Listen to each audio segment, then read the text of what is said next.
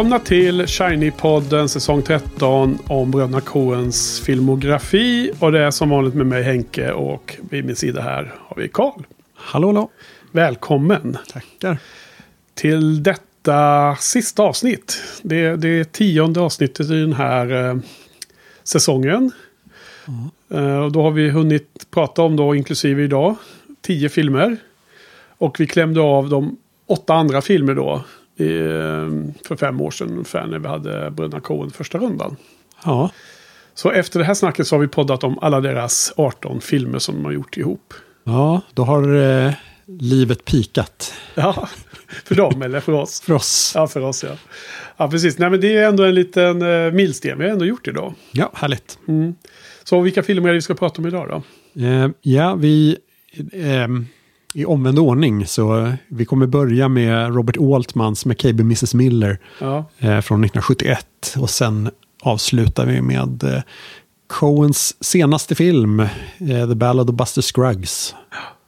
den är just från 2018 va? Just det, precis. Ungefär fem år sedan då. Och eh, senaste kallar den ja. ja. Kan man eh, tro att det kan vara sista filmen de gör ihop eller? Eh, ja, det finns väl tyvärr en risk för det. Ehm, den ena av dem gjorde ju eh, Macbeth-filmen här om året och den andra brodern håller väl också på med något tror jag som skulle komma Okej. nu någon gång. Men eh, ja, man får ju hoppas att de återförenas. Mm, ja. Ja, och eh, så vi ska börja med att prata om vår andra eh, companionfilm som är gjord av eh, Robert Altman. Denna, han har gått ur tiden för ett gäng år sedan va? Brittisk gammal eh, regissör som är riktigt, riktigt nice. Väldigt bra. Ja, och som känns väldigt väl anpassat för eh, diskussion med Coen. De har ju lite den, eh, det är gemensamt att de eh, har en eh, väldigt spann, eh, behärskar många genrer. Och, även om eh, det kanske är helt, helt olika stil och, och sådär. Men, men eh, de har i alla fall en väldigt, väldigt bredd. Ja, verkligen. Det är nästan så att Robert Altman skulle vara värd en egen poddsäsong. Men det, det är inte här och nu. Så vi valde i alla fall den som companionfilm. eh, Och egentligen är Connection är just det som du säger. Att båda, de är, de, eh, det, det känns som att de kan konversera med varandra. Deras filmvärldar, om man säger så. Och det andra är att båda i, i utspelar sig i westernmiljö. Då. Och båda är väl någon, någon form av rekonstruktion av westerns till och med. Skulle man kunna till och med sträcka sig. Ja, väldigt mycket revisionistiska och anti eh, Wayne-bilden av västern. Ja, precis. Så att vi börjar med den. För sen ska vi avsluta med Buller och bång och, och med eh, Bröderna Coens sista film ihop. Eller senaste då, som du eh, sa. Eh, och därefter ska vi avsluta hela poddsäsongen och därmed också detta avsnitt givetvis med en varsin topp 10. Nej, topp, eh, topplista med topp 10 plus eh, lite skiktningar med resten om man säger så. Så vi ska lite snabbt gå igenom det. För eh, eh nöjet för våra lyssnare att få en sammanfattning på vilka som är crème de la crème av eh, Bröderna Coen. Ja. Mm. Och Så. en sista chans att få sparka lite på några filmer. Ja, ja, eller hylla. Och eh, vi får hoppas att lyssnarna nu eh, under det här poddavsnittet eh, hänger med och även skriver ihop en liten egen topplista och ser om hur, eh, hur er lista passar in mot våra listor. För det kommer väl om någon eh, timme eller något sånt där. Vi kan ta och snacka oss igenom två filmer. Vem vet, det kanske blir långt snack idag om filmerna eller kort, jag vet inte. Ehm, men vi ska dra igång då. va? Och ehm, då börjar vi med uh, McCabe and Mrs. Miller. Och eh, jag har sett den förut. såg den i det här eh, decennierprojektet på min blogg. Där jag tittar igenom gammal, gamla filmer som jag länge har velat se men aldrig riktigt kommit till skott med. Så jag, då hittade jag på ett bloggprojekt där, där det eh, var själva poängen med det. Så då eh, fick man en spark i baken och såg massor med härliga bra filmer. Och en hel del som inte uppfyllde förväntningarna. Men den här gjorde det i alla fall. Och därmed tyckte jag att det var kul att eh, nominera den då för att du har ju inte sett den här förut va? Stämmer. Så för det var ju första gången det var extra kul tyckte jag. Hade, hade vi båda sett den så kanske den inte hade valts, gissar jag. I det här fallet. Så kan det vara. Ja. Men vad säger du, ska, ska jag ge en lite kort, uh, jättekort uh, synopsis och så får du, uh, så får du nöjet att beskriva Buster Scruggs filmen istället. det är du som är uh, våran inhouse Coen-expert här också. Mm. Nej, men det här är ju en film, eh, andra halvan 1800-tal. Eh, jag vet inte om det är uttalat exakt, men vad kan det vara? Eh, efter inbördeskriget skulle jag gissa. Så att eh, sista kvarten av 1800-tal skulle jag gissa. Och en, eh, vad heter det, McCabe är ju då spelas av, eh, eh så still i huvudet. Warren Beatty? Warren Beatty, ja precis. Den vackre. Mm. Han spelar en eh, eh, pokerspelare med ett rykte om sig att ha eh, dödat, duellerat eh, till döds en eh, känd våldsverkare om man säger så. Så han har liksom ett sånt tungt rykte om sig. Och han kommer till en liten håla uppe i nordvästra USA, i Oregon eller Washington State till och med, där de håller på med någon gruva. Och allt är ju regnigt och kallt och vintern och mörkt och slaskigt. Och där bygger han en business i, i, i form av bygga hotell med en bar och med tillhörande horhus. Mm. Eh, hos de här, eh, alla de här sluskarna som jobbar där i gruvområdet. Och till denna lilla plats kommer då Mrs Miller som då spelas av, vad heter hon nu då? Julie Christie. Julie Christie. Eh, Oscarsvinnare tror jag. Den här faktiskt. Och hon är då en eh, mer erfaren inom det, den businessen med eh, eh, att driva horhus från, eh, vad är det, San Francisco va? Just det. Så att hon eh, slår sig ihop med McCabe och de, de bildar en business ihop. Men eh, allting blir ju inte frid och fröjd för det. Utan det, då kommer det ett eh, onda män från det stora företaget som vill köpa upp marken för att ta över och kultivera och bygga och tjäna mer pengar. Så att det är moln på himmelen som hopar sig. Något sånt är det va? Ja, precis. Eh, hänsynslöst. Hänsynslös värld va? Mm. Mm. Berätta nu, hur var det att se den här för första gången då? Och vad tyckte du? Um, uh, du brukar ju lite störa dig på uh, rollfigurer som är svåra att sympatisera med. Mm, kan hända. och här är ju en av de tidiga introduktionerna till Warren Beattys eh, protagonist här är ju just när han eh, eh köper vad som framstår som trafficking-offer. Mm. Det, där kommer man ju in lite snett på, på honom. Men, eh, du, du blir arg på honom hela filmen eller? nah, det, eh, jag, har kanske inte fullt samma problem med att de ska vara älskvärda. Men eh, det, det, det, är ju... Man brottas lite med hur man ska se honom eh, hela tiden. Och just när eh, det kommer andra som eh, ska vara lite råskinn så är det inte uppenbart att de är värre än vad han är. Um, men, men, å andra sidan, det, det, är den världen det utspelar sig i. Och det är ju väldigt mycket, eh, som sagt, anti eh, kommersiella bilden av en westernfilm. Att här är det istället att det är, eh, det är inte svartvitt, det är inte eh, eh, elaka indianer som eh, kommer och bråkar med en godhjärtad eh, cowboy. Utan här är det folk som eh, slåss med klor och tänder för att... Mm. Eh, Det är inte de här indianerna som anfaller den oskyldiga unga kristna tjejen som vi får se nästa film. precis. Vad hon nu tillhör för någon kyrka. Det eh, kommer inte ens ihåg hur svårt att uttala det. Vi får, vi får googla det innan nästa film vi pratar.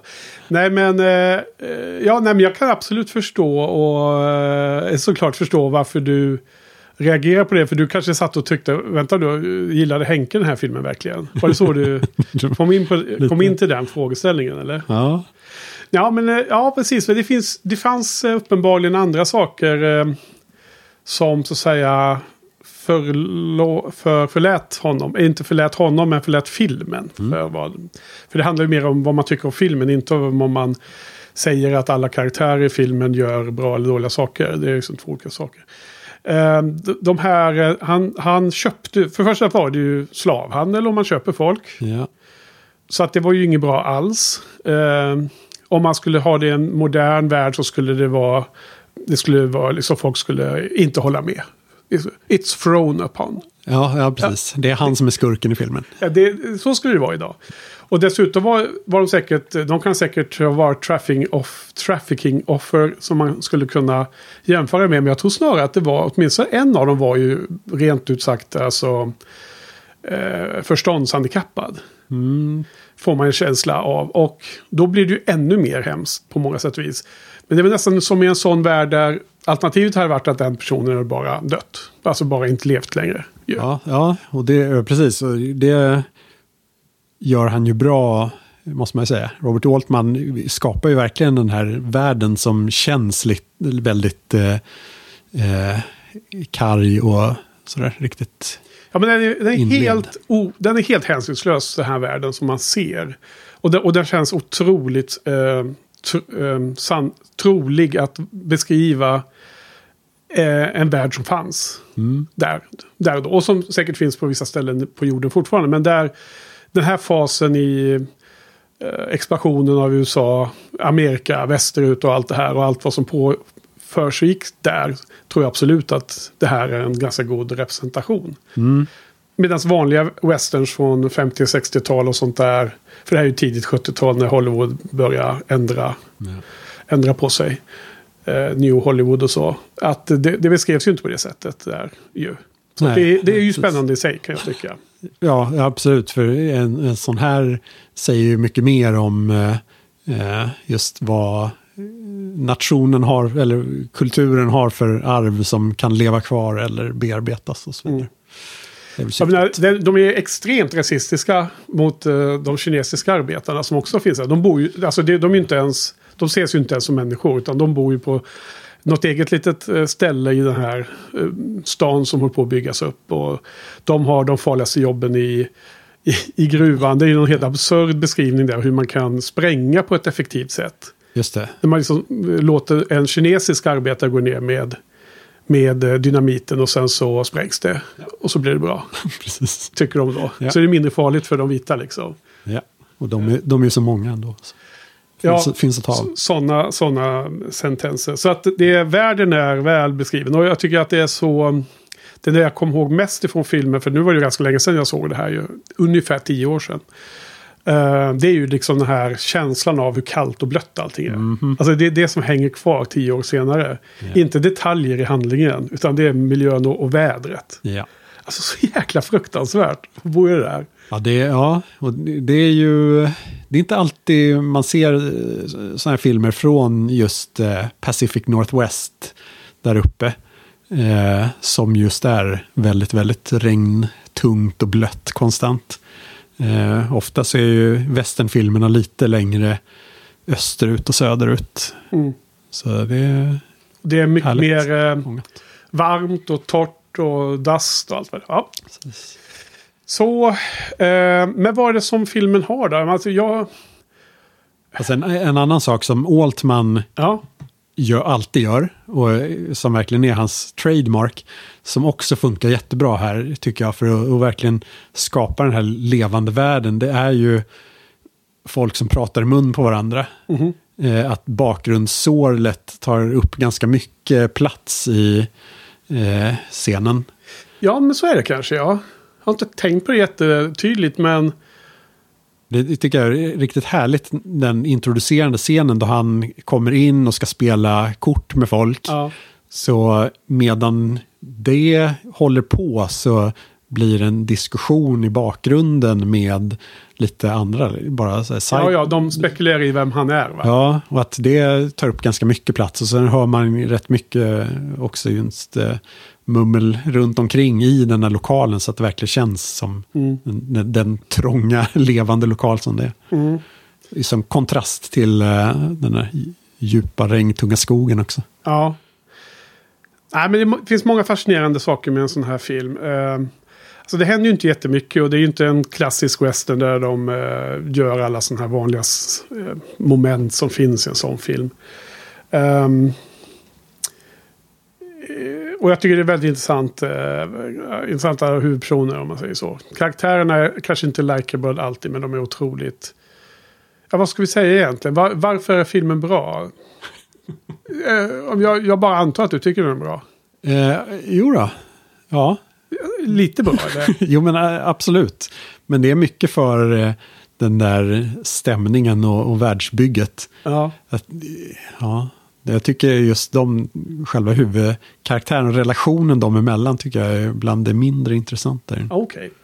Nej, för att jag, jag tycker att den här världsbygget är väldigt starkt. Väldigt stark impact. Men jag tycker att filmen är bra därför att den, den känns extremt humanistisk. Det låter lite töntigt nästan att säga det högt så här. Men, men då, då, då får man tolka det välvilligt och förstå att det är liksom en jättekomplex bred sak som allting kokar ihop till. Den är väldigt humanistisk helt, enkelt. Det så känns som det bästa samli, samlande beskrivningen för att få in allting. Alltså det, de, de är ju allt annat än perfekta personer. Eh, men jag tycker att det ändå att man kan sympatisera med dem i, i den miljö som de är satta i. Om man säger så. Och de är inte speciellt duktiga heller. eh, det är inga, inga liksom can do. Hon, eh, Julie Christ, Christie är ju eh, otroligt fascinerande. Hon är, ju, hon är ju det som gör att jag tycker att filmen är höjer sig över mängden. Mm. Eh, men hon har också sina svagheter. Karaktären har också sin, sina svagheter vilket får förödande konsekvenser för alla inblandade. Hon är ju... Ja, hon, hon, hon är ju... Är det opium hon missbrukar va? Just det. Ja.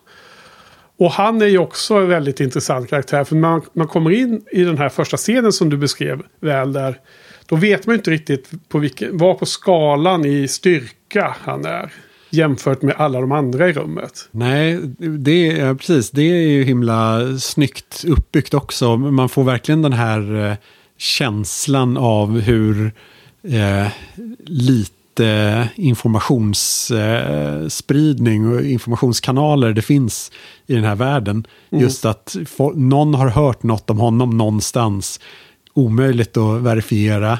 Eh, man vet inte alls vad någonting kommer ifrån.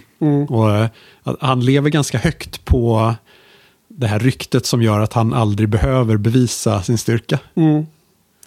Och det är en värld där styrka betyder allt. Eh, Ska man kunna slå sig fram i den här och exempel bli en framgångsrik affärsman. Så behöver man ha eh, att, att alla i den här lilla stan, gruvsamhället, liksom typ fruktar en. För annars så blir man bara konsumerad av maskinen. Och han lever på det ett tag. Men han är ju inte, han har ju inte, han är ju inte en badass. Utan han är ju liksom en ganska... Han har råkat hamna i ett ryktesflora. Och så är han en opportunist liksom. Och bara åker med i flödet känns det som. Ja. Och när han går och pratar för sig själv. Eh, just angående att Julie, alltså Mrs Miller kommer in och tar över massor med saker om att driva horhuset. Eh, och hon gör det ju också mycket bättre för de som jobbar där. Så att det är väl en, en förlåtande aspekt av filmen. Att det verkar nästan som... Ah, nu vill jag inte diskutera happy hooker-problematik. Men i den här världen som målas upp i den här filmen så känns det som att de är några av de som har det bäst i den här eh, stan, om man säger så.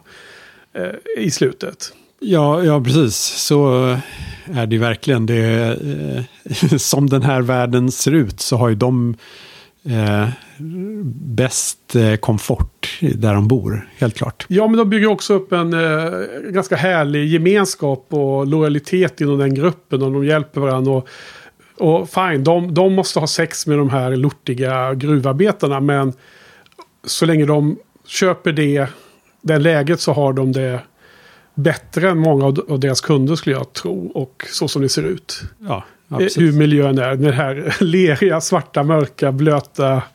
Det är så fruktansvärd miljö alltså. Jag, man kan bara tänka sig hur många sjukdomar och sånt som sprider sig där och allting. Ja, och... Som hon, Mrs Miller också uppmärksammar McCabe om att hur vet du hur man tar hand om... Nej, precis. Liksom... Så de har ju helt annan eh, nivå på HR inom verksamheten. Just de här gruvarbetarna mm, det är ingen som riktigt bryr sig om deras hälsa, men eh, hon är noga med att alla kunderna ska vara friska och krya ja. och allt sånt där. Så, så, innan de bygger själva horhuset måste de bygga ett badhus. Ja. ja jag tycker det, det finns något charmigt i det här. Det finns något... Um, man måste liksom separera känslan och åsikten av att ja, det finns ett horhus här. Liksom. Men givet att det finns, hur är det då? Ja, men det, det är de här personerna som gör det bästa av den situationen. Och jag, jag, jag gillar på något sätt hennes eh, smartness att hon kämpar på där och så. Och hon hade kunnat nästan fått allting att funka och även kunnat få pli på McCabe mot slutet. Eh, för han hamnar ju i sticket när någon vill köpa upp deras gemensamma business. Och det är ju han som står på alla kontrakt. Så hon, hon är ju partner men inte på pappret. Så hon är bara helt beroende av att han gör rätt businessbeslut i slutet. Men, men han är ju så jävla korkad. och han är ju inte så himla smart som man själv tror. Ja. Så att han lyckas ju försätta sig i en situation där han inte får någon business. Det blir ingen affär alls. Mm -hmm. Däremot så blir det ett, eh, ett pris på hans huvud. Mm. Och även där tror jag att eh, Mrs Miller skulle kunna hon skulle kunna ha räddat honom liksom. Men då ligger hon ju helt hög som ett jävla hus på opium i, i Chinatown nere i backen där liksom. Ja, det är osis. Ja, det var osis. ja, så eh, båda är förlorare till slut. Ja, här, man får lite nu åter... Eh, eh, kopplingar till eh, tidigare saker vi har sett. The Counselor till exempel. Mm -hmm. eh, där Berätta. Han, han ger sig in i business, lite förhandlingar med folk som han inte fattar hur farliga de är. Och så mm. går det åt pipan. För de här eh, bolagslakejerna är ju bara rena massmördare. Mm. Eh, helt livsfarliga, precis som kartellen i Counselor. Mm. Med gladeligen bara ha ihjäl folk för nöjets skull. Ja, och det, och det, det, det är så träffande för att det är exakt det, det McCabe beter sig precis på det sättet som han är. Han är ju nämligen en pokerspelare. Ja. Och då ska man hålla på och eh, syna varandras kort och försöka liksom lura den andra till att gå med på något som är en högre pris än vad de hade tänkt sig och så. Han, han försöker liksom applicera den världen han vet på den situationen utan att vara medveten om vad, liksom att han dinglade över eh, kanten. Och mm. precis som eh, Fassbender i, eh, i The Counselor gjorde. Va? Ja, precis. Ja. Det är en bra liknelse. Och eh, ja, alltså det här är ju en sorglig film. Kan man ju säga. Det, det är ju sorglig på alla plan därför att det är en, det är en sorglig tonalitet i, i, i filmen. Det finns liksom en grundtonalitet som jag tycker är väldigt tydlig också. Håller du med? Ja. Um, alltså, någonstans så har man ju rätt långt in i den har man ju ändå den här eh, lite optimistiska frontier-känslan. Att här tar de kontroll över den här vildmarken. Det är free enterprise och alla har det bra. Alla, mm. Eller får det bättre i alla fall. Och mm. De är på väg mot ett någon sorts mer civiliserat samhälle. Men sen kommer det där civiliserade samhället och tränger sig på mer i form då av, ja.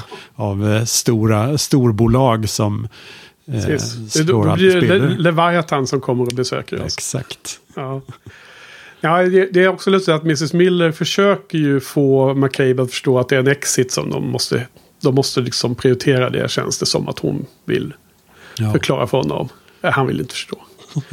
Han, han, han tycker, det, det är väl också som en sån där eh, spelberoende person som eh, kommer på en bra liksom vad heter det, vad kallas det, en bra liksom period. Och det går, det går, man kan betta mer och mer och mer vinner hela tiden. Men sen kommer det ju en dubbelt så lång svacka efter det ju. Mm.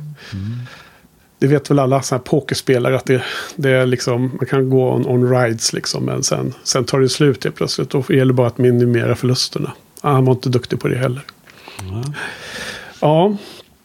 Nej men. Eh, det kanske är svårt på något sätt att eh, propagera för den här filmen. Eller eh, rekommendera den eh, för lyssnarna. Men jag skulle vilja säga att gillar man eh, Robert Altman så tycker jag att det är, är eh, must see. Alltså det, det är hans eh, crème de la crème av hans filmer. Och han har bra många filmer.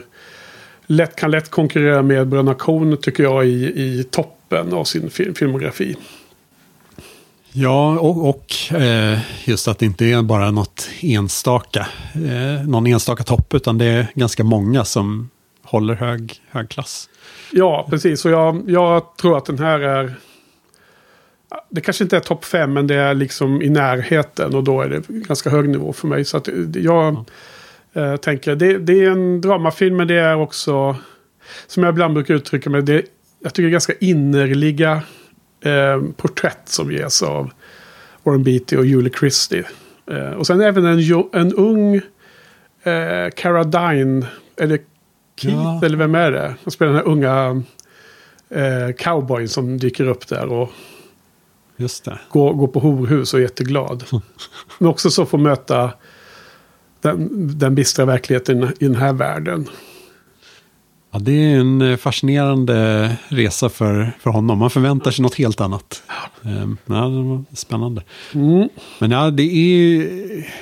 Altman är himla speciell. Alltså för precis som med um, The Long Goodbye som vi diskuterar så det är svårt att rekommendera. De är väldigt, väldigt mycket 70-tal eh, och eh, lite utmanande. Mm. Ehm, på ett väldigt bra sätt, men att det är inte är nödvändigtvis lätt sätt. Nej, jag tycker ju att The Long Goodbye är mycket mer lättsedd än den här. Eh, den är mer, eh, den har ehm, inslag av att kännas lite mer cool. film som man bara hänger med huvudpersonen som, som den här Philip Marlowe-personen som bara glider omkring i nice locations i LA och utreder ett mord liksom. Ja, men även där är alltså ifall man gillar eh, Philip Marlowe så kan den vara lite sträv. Ja, Samma sak. som Gill, adaption menar du? Gillar man västern så är den här lite sträv. Ja. Um, så de är ju... Ja. Eh, det, man har ju 70-talets eh, motstånd. Liksom. Det, det, är lite revolutionärt det här. På sitt sätt. Det låter som att du är, du är på runt en 3 av 5 eh, nivå i din appreciation. eh, alltså, ja, det är någonstans där är det ju. Ja. Men eh, eh jag, jag uppskattar ju väldigt, väldigt mycket det han håller på med. Jag, alltså jag gillar ju det sträva och, och revolutionära i det. Ja. Det är klart. Um, för de som sitter och undrar så några bra, en topp fem på Robert Altman utan att ha rankat de här nu innan. Det är väl MASH, uh, The Long Goodbye, uh, Nashville, The Player och Shortcuts skulle jag säga. Ja.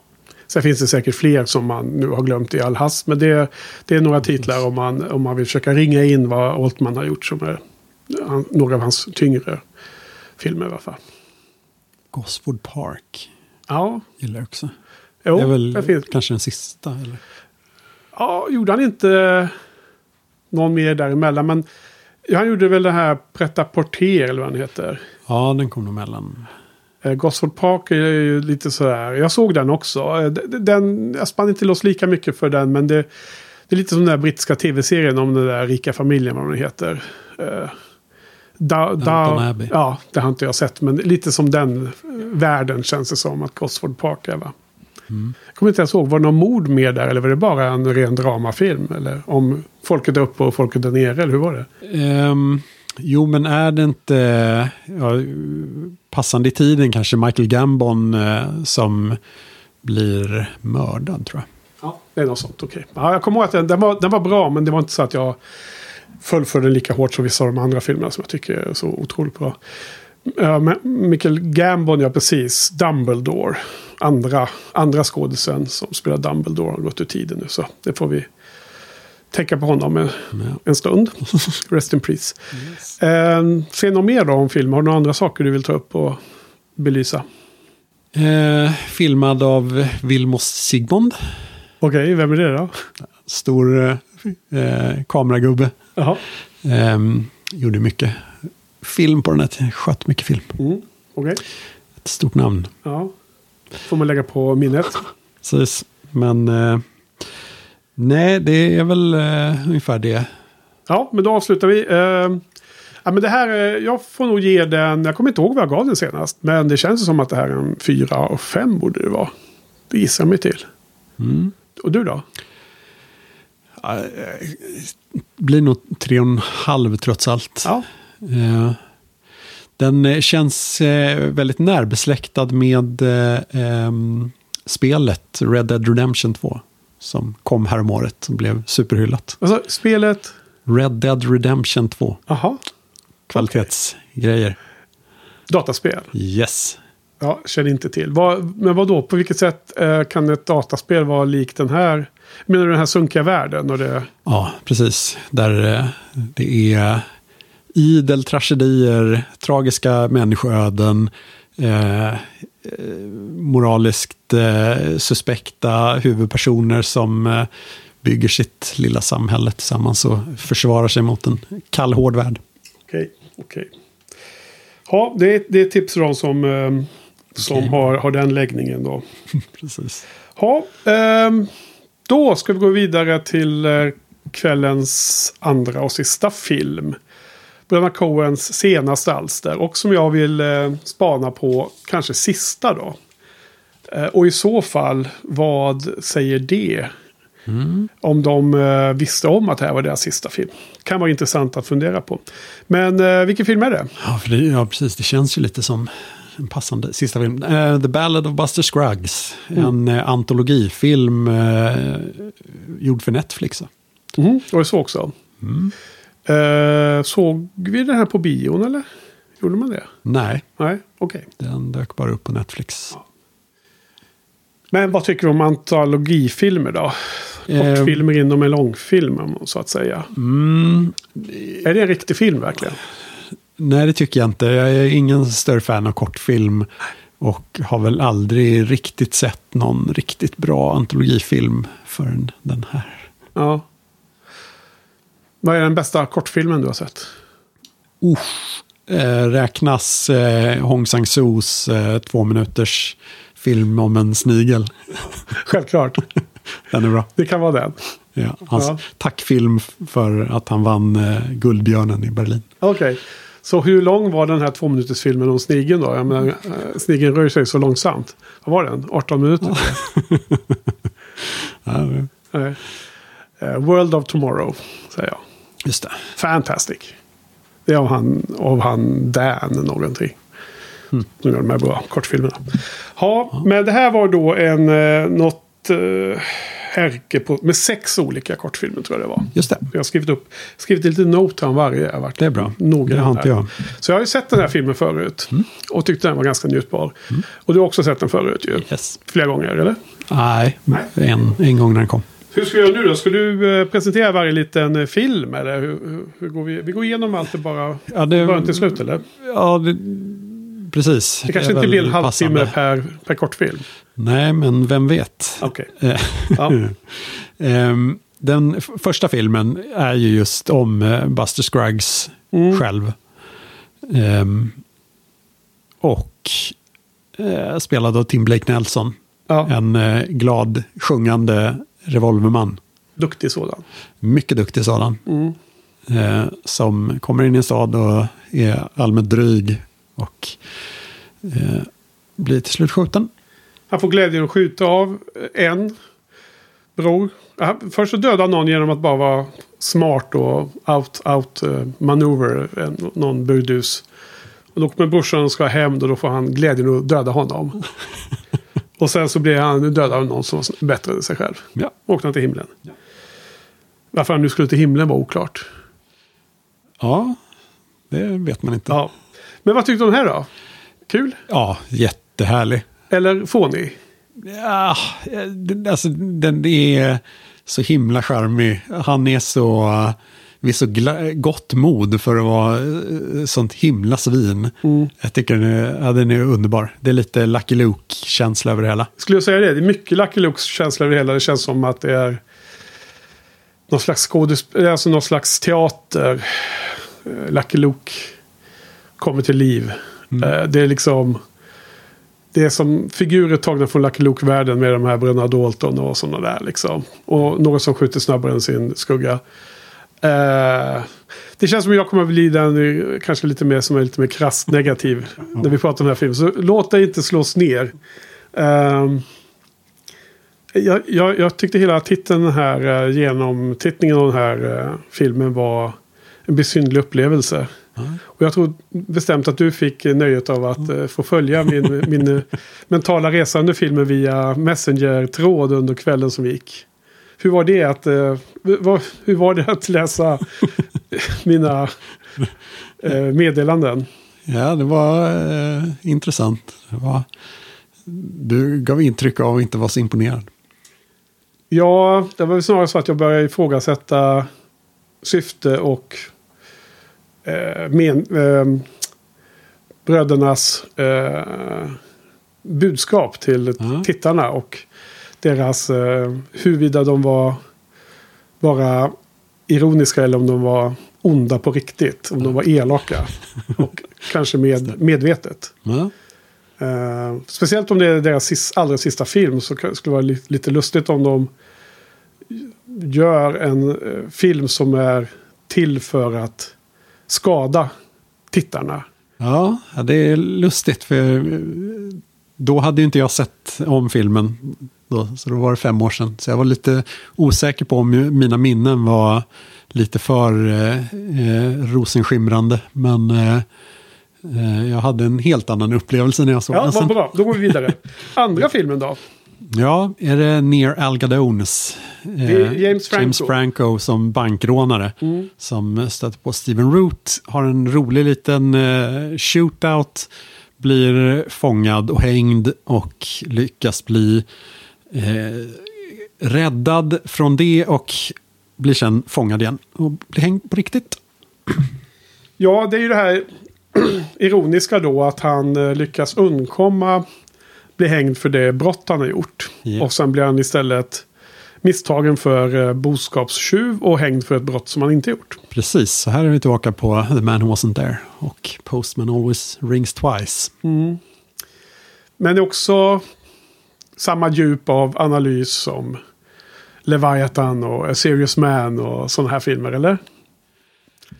Eh, ja, Hur djupa insikter eh, får man ut av den här filmen? Jag, jag, jag, jag tyckte att James Franco spelar den här rollen väldigt eh, lustigt. Ja. Väldigt njutningsfullt att se. Ja, är, Det här var inte den ondaste filmen kan jag säga. Nej, Det här var nog den, den godaste filmen av alla. och den är väldigt snyggt gjord också. Allting blir ju väldigt komprimerat när det är kortfilmer. Så eh, man hinner inte lägga ut texten för mycket. Men jag gillar ändå... ehm, det är ju det där, han, han fattar sitt dåliga beslut när han går in och ska råna banken. Sen är det eh, kört. Eh, Sen har han inget, ingen mer eh, handlingsfrihet egentligen. Agens. Han kan inte, ja precis. Han blir... Eh, han försöker skjuta Steven Root, det är hopplöst. Han kan inte komma undan. Han blir fångad, hängd, blir räddad men är fortfarande helt fastlåst. Och sen när han väl då blir fri med den här boskapstjuven så ser man ju bara när det här uppbådet kommer mot dem och sen klipper den till att han är fångad igen. Ja. Så man har ingen aning om, gav han upp frivilligt eller försökte han fly från och bli fångad eller någonting. Utan det det är lite snyggt att då bara klipp, han är fångad. Eh, för han har verkligen ingen, ingen frihet. Eh, Men det, det, det är liksom lite av... Det ska vara lite chockverkan. De gör ju liksom ett tricks där. Och det, ska, och det är effektivt. Det funkar. Men det, men det klippet där är ju liksom som att... Eh, Ja, lite som att man inte får se shootouten i No Country for Old Men. Man ska bli lite taken aback liksom. Och lite så här, oh, vad händer nu? Ja, nu är han fångad. Nu ska han upp i repet igen. Ja, för, ja, och för det är också himla härligt just. Han protesterar ju inte. Nej. Det är inget, aldrig att han klagar på att han har åkt dit. Han, han klagar lite på att Steven Root fuskade. Eh, att han inte slogs riktigt ärligt. Men sen att han blir fångad som boskapstjuv och hängd för det, att han inte har gjort det, är inget han protesterar. Han bara accepterar det här. Ja, det Var också, mitt öde. Det, det är också helt, det är liksom Lucky Luke-världen igen det här. Men det, den är ganska festlig i alla fall. Vad jag gillar med den här, förutom att James Franco är ganska eh, kul i, i rollen, kul att se på. Hans skådespeleri är ju att han får en liten sån här mikroupplevelse i slutet när han ser en vacker tjej i publiken. Ja, den är udda. Och han liksom eh, tar, han är så i nuet, så, i, så närvarande. Så att han liksom kan känna glädje av den eh, vackra synen. Det var god enough tydligen. Så han kan gå liksom vidare till sin, till nästa steg, möta sin gud på den. På den eh, lilla fina upplevelsen. Ja, Det var precis. härligt tyckte jag. Ja, och exakt. Om vi knyter tillbaka till förra veckan då med Serious Man. Som väldigt mycket var bara acceptera din lott. Mm. Hitta rätt perspektiv på situationen så kommer det gå lättare för dig. Mm. Det är precis vad han gör här lite kompakt. Så den är, ja, den är också himla trevlig. Mm. Även om då båda de här små kortfilmerna har ju slutat med att eh, protagonisten dör. Ja.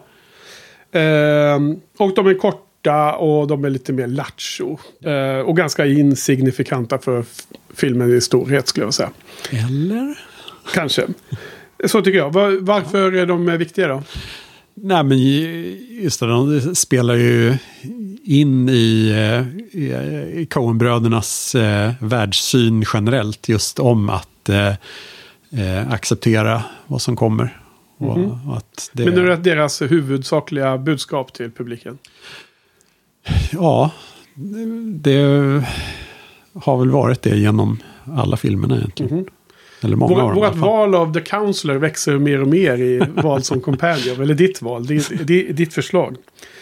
För det handlar om det nästan ännu mer, eh, skulle man kunna säga. Eh, sen kommer vi till tredje filmen då. Det är den med Liam Neeson. Just det.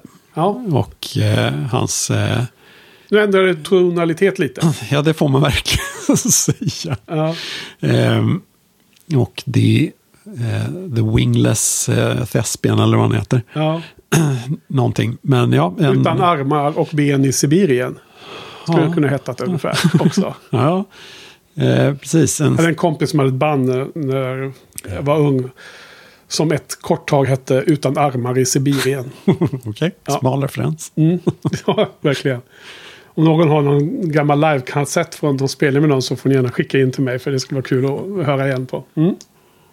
Ehm, ja, så eh, det är som sagt en eh, skådespelare som eh, Liam Neeson skjutsar runt i en vagn och sätter upp i diverse byar. Och så får han bara eh, recitera diverse. Eh, Ja, klassisk och, och eh, klassisk litteratur och poesi. ja.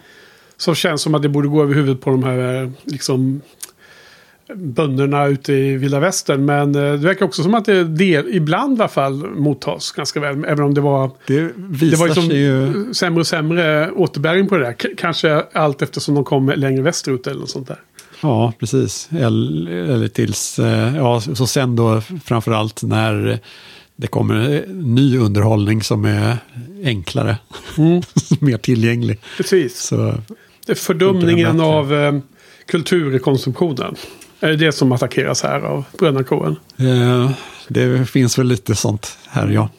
Ehm, och sen då eh, slutar den ju riktigt, riktigt rått eh, med att eh, Liam Neeson bara byter ut den här eh, skådespelaren mot en höna. Och kastar i honom i en älv. Så han får drunkna där. Nej, Oerhört eh, Väldigt mörkt. smärtsamt. Ja, och, ja precis. Och det var ju eh, nästan den här jag kommer ihåg mest ifrån filmen när, innan jag såg om den. Eller hur, vad kommer du ihåg mest? Ja, det är lite fragment från eh, alla olika egentligen. Okej. Det, Jag hade inte alls eh, liksom samma klara Minnesbildare. Eh, ja, men vad, vad, vad, vad, vad tar du med dig från den här filmen? Vad är det som eh, gör dig eh, upprymd och glädjefylld av filmskapandet? Ehm, ja, först är det ju intressant och lite snyggt hur ehm, de har liksom ett eko mellan alla de här små kortfilmerna. Så här har man ju eh, egentligen direkt till James Franco eh, det här att han inte har några armar och ben.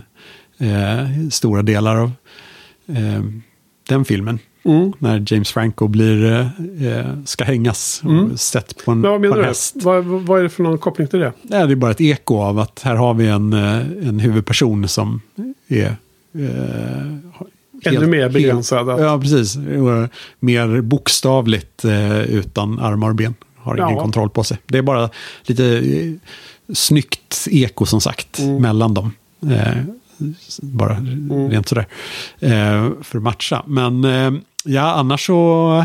Den är ju väldigt stämningsfull. Eh, och det- hans små uppträdanden har ju sin lilla impact och sen just det sorgsna förfallet. Och just alltså bilden av Liam Neeson från att så här, oh, fint han tar hand om den här eh, svårt eh, eh, handikappade personen Mm. och ser till att han klarar sig till att eh, okej, det var han är helt eh, skrupelfri, det var bara hans lilla milticket, Mm. vilket väl är titeln på Ja, precis. på den också. Eh, och eh, är beredd att byta ut honom mot en höna så fort det visar sig vara mer lukrativt. Mm. Att det, det är också en liten koppling då tillbaka till eh, den här hänsynslösa eh, affärssinnet i McCabe och Mrs. Miller. Mm, verkligen. Och den här är väl den eh, kortfilmen som påminner mest. För det är också liknande miljöer. Det är liksom regn och det är kallt. Och det är väl snö till och med i några scener. Så det är en direkt koppling. Snöscener som många av våra lyssnare gillar. ja. Nej men det var väl när jag såg om den här kortfilmen som jag bara insåg att det här är liksom ren ondska de håller på med. Uh, och jag tycker nästan att inte att det är själva slutet som är horribelt nog och mörkt och, och väldigt så här uh, brutalt som du kallar det. Jag tycker nästan att det är liksom ännu värre hur de drar ut på det. Gör den här filmen både seg och långsam och extremt tråkig att se. Men också, eh, alltså det var fylld av den här förnedringen hela tiden. Och jag, jag, jag har svårt att se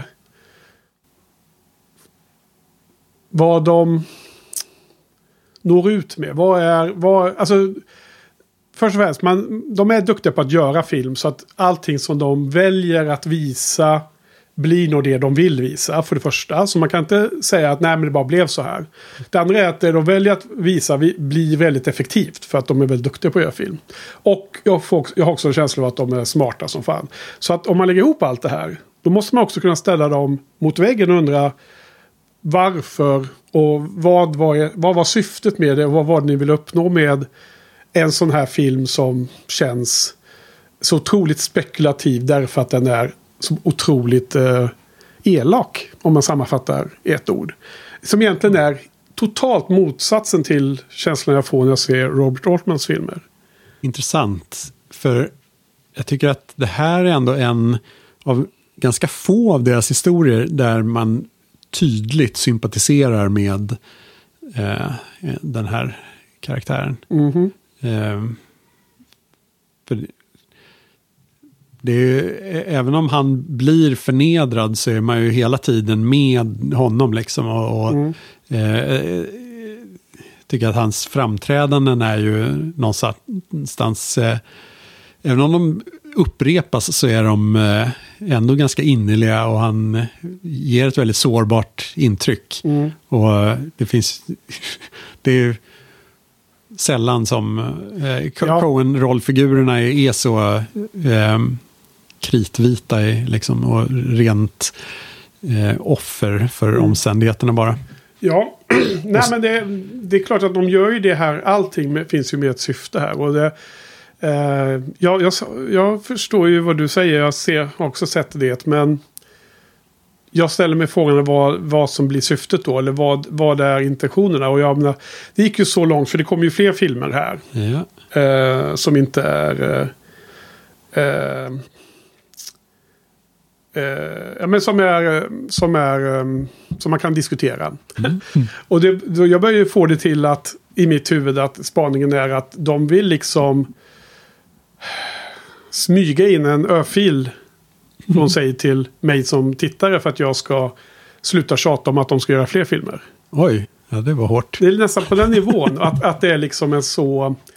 Det, jag, börjar liksom, jag börjar läsa mellan raderna, vilket man kan gå helt fel i. Mm. Och tol tolka det helt olika som vi kanske har gjort här nu då, och som många andra. Jag, jo, jag kanske är en outlier också för den delen. Men det är intressant nog att det var, det var den upplevelsen det blev. Och du, du, har ju, du vet ju att jag var, jag var ju mer eh, kommunikativ på Messenger än normalt sett när jag råkar se de här filmerna vi ska prata om. Eller hur? För egentligen vill vi ju helst inte förstöra poddcontent innan. Men jag, eh, det är intressant att eh, studera sin egen reaktion i efterhand. och, och det gick ju så långt till att jag började verkligen få en konspirationsteori i huvudet att det här är deras sista film och att de gjorde den så annorlunda med antologi och hur de så att säga överger åskådaren i, i förtvivlad känsla flera gånger om i den här filmen. Mm.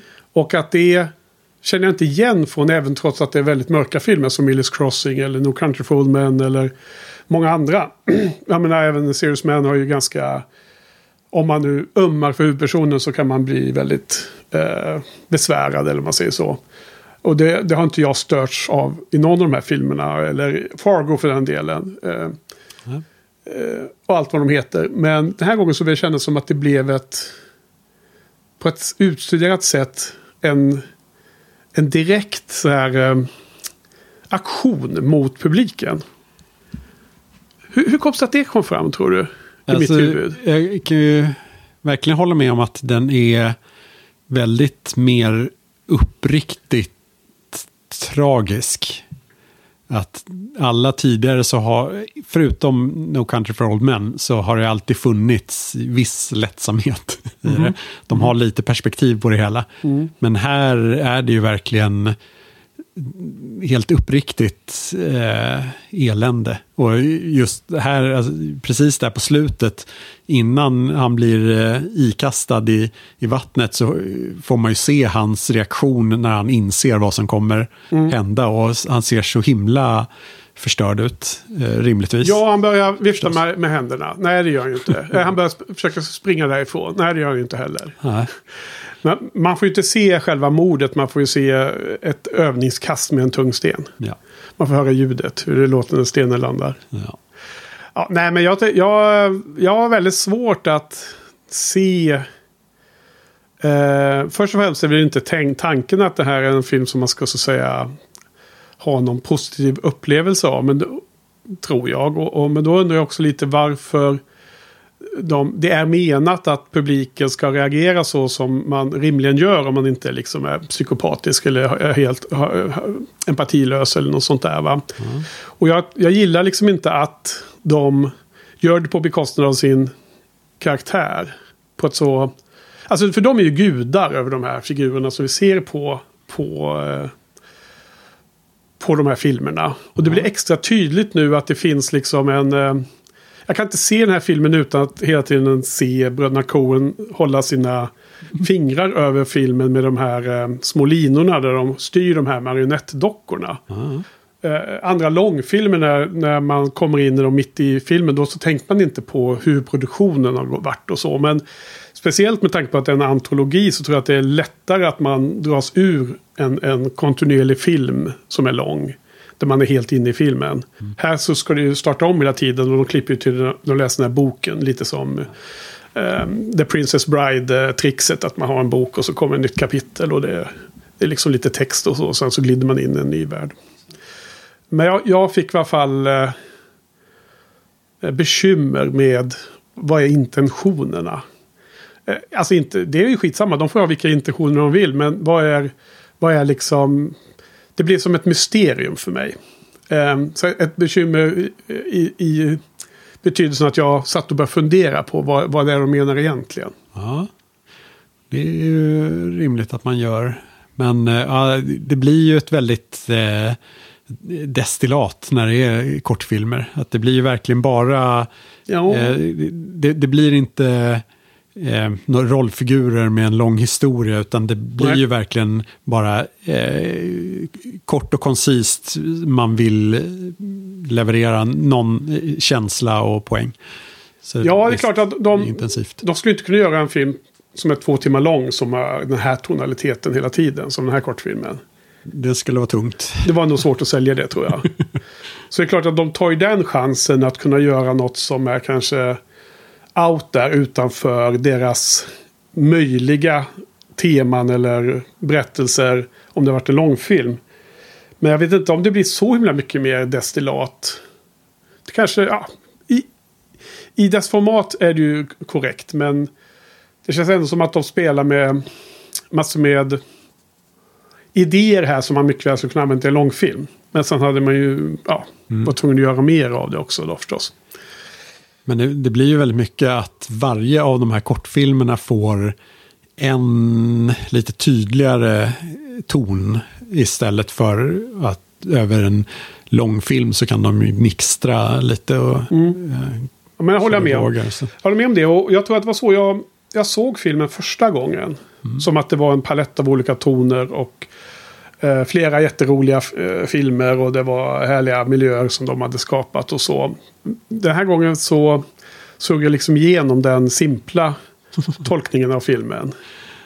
Ja. Jag kanske var lite mer på ett annat humör. Jag kanske hade någon form av eh, utmattning av eh, Coens nu efter att vi har kört den här säsongen.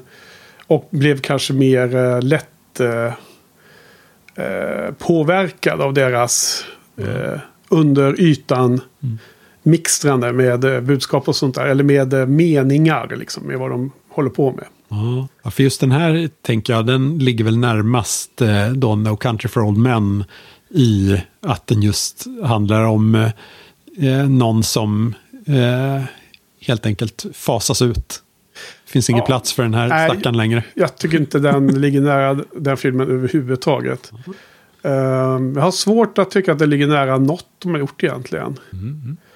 Ehm, om jag ska vara helt ärlig. Um, ska vi gå vidare eller? Eh, en, ja, alltså någon, en till dimension som kan gås över huvudet är ju ifall det finns förlager. Det, Jag har sett att det finns förlager till vissa av de här som de lite har fått inspiration ifrån och sen gjort något annat av Är det den. fi- film eller böcker eller tv-serier? Vad är det för några förlag vi tänker på? Ehm, ett, böcker skulle jag tro att eh, ehm, just eh, jag såg någonstans på YouTube någon som hade eh, sett ner Al Gadones och eh, jämförde den med någon gammal historia om någon som hade hängts två gånger.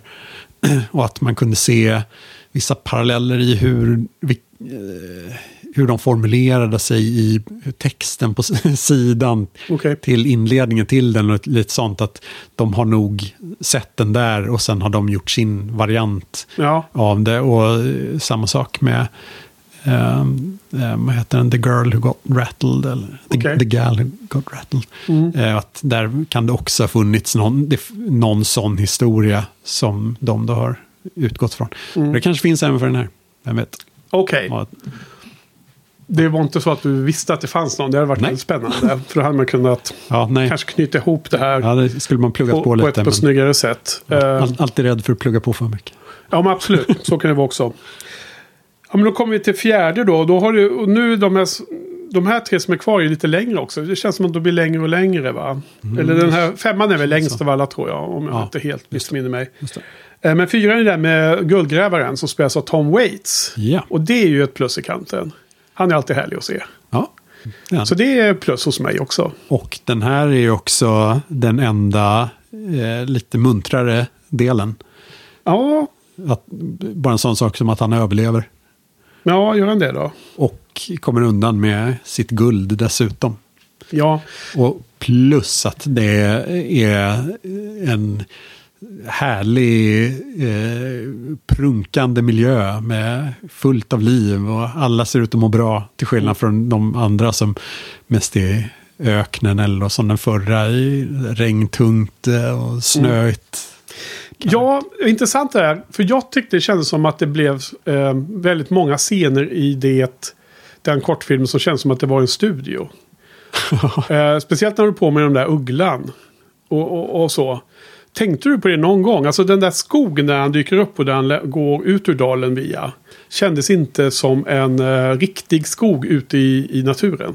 Ja, det blir ju väldigt eh, så var, det var inget du eh, tänkte? artat Ja. Jag undrar om det är lite för eh, eh den DPn de har här. De kör ju inte med Dikins den här gången. Mm -hmm. Utan eh, vad hette han? Bruno Delbonel. Okay. Som gjorde Amelie von Montmartre ah. bland annat. Ja, ja.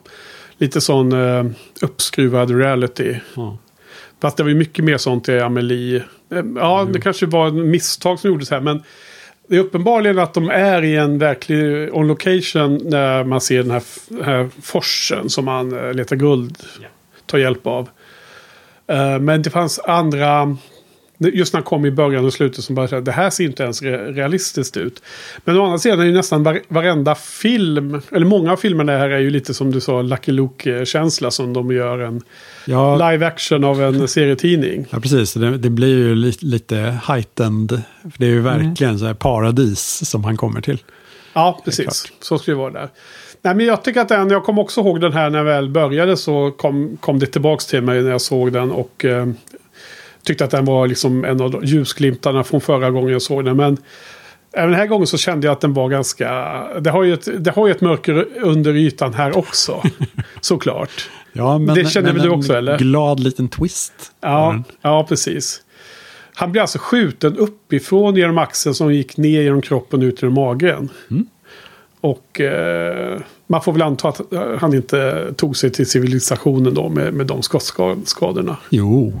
Jo, absolut. Det måste han ju klara sig. Ja, men han, han, eh, han konstaterar ju glatt att den träffade inget viktigt. Ja, men det, är det, det är det man säger innan man dör i interna ah, blödningar. Det, det, eh, bara att tyda av eh, deras eh, berättande skulle jag säga att det var, var ett lyckligt slut. Ja. Lite också för att han eh, levde i harmoni med naturen och allting. Och han eh, tog bara det lilla som mm. han gjorde och han sabbade inget. Um, Förutom ett fågelägg. Precis, men bara ett. Fåglar kan faktiskt räkna till tre. Så att det var väl kanske rimligt då att han ah, lämnade tre. Man, ja. Uh, ja, nej men alltså jag ska inte säga att jag tyckte att den var supermörk som, som den som var innan och den som var efter. Men jag bara kände att det fanns en uh, ledsam uh, ton i den här filmen också. Men visst, jag håller med om att den, det var grader. Den, den är, ja, det är intressant för... annorlunda. Den är någon annanstans på skalan i alla fall. Det håller jag helt med om. För, det, för den går ju verkligen åt att, jaha, nu är vi här igen. Eh, just när man ser den här skuggan flimra till lite. Mm. Han fattar, äh, det är någon här som ska sno allt guldet precis när jag hittade Mr Pocket. Mm. Eh, och så blir han skjuten. Och det känns ju så himla mycket i linje med de tidigare tre mm. delarna här. Ja. Um, och... ja, precis. Och det kanske är en slags kurscorrection de gör här för att sätta upp oss inför nästa film. För att här planterar man också det här med att det är ett välkänt trix att man spelar död. Ja. Och det är ju oerhört viktigt för nästa films story. Ja. Men också att det är ett, väl, ett bra trix för att klara sig från om man är underläge. Ja. För exakt samma sak händer i nästa film. Ja. Och då, då, vet man att det där funkar. Då, då, har vi redan lärt oss att det där är faktiskt en, en, en möjlig taktik som inte är liksom... Eh, eh, ja, att det är bara något som hittas på i stunden och det var helt orimligt liksom. Ja. Uh, nej men så jag köper det. De gör, en, de gör en liten korrigering för att liksom sätta upp publiken inför nästa film. Eller hur? Ja. De luras. ja, eller bara visar att eh, det, inte, det är inte alltid kolsvart. Ibland så går det bra också. Ja.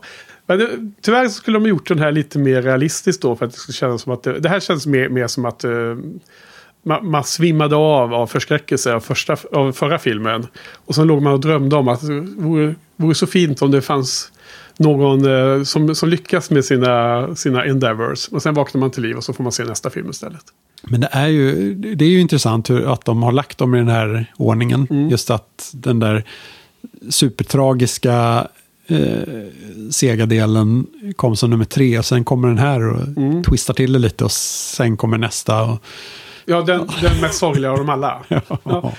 Ja. Men liksom, det jag säger är att jag, jag har inga dubier om att de, de vet exakt vad de gör i det här läget. Mm. Och det är också det, är det som är anklagelsen. Att de vet exakt vad de gör. De liksom, det här är ja. ju, tala om manipulation av publiken. Ja, högsta klass. Högsta klass. Och det är super nice. Sen kan man undra, vad är, har de goda intentioner eller inte? eller hur? ja, ja. Att de är duktiga, det är, där, därom råder ingen tvekan. Nej. Jag, är med, jag är med på spåret när det gäller det.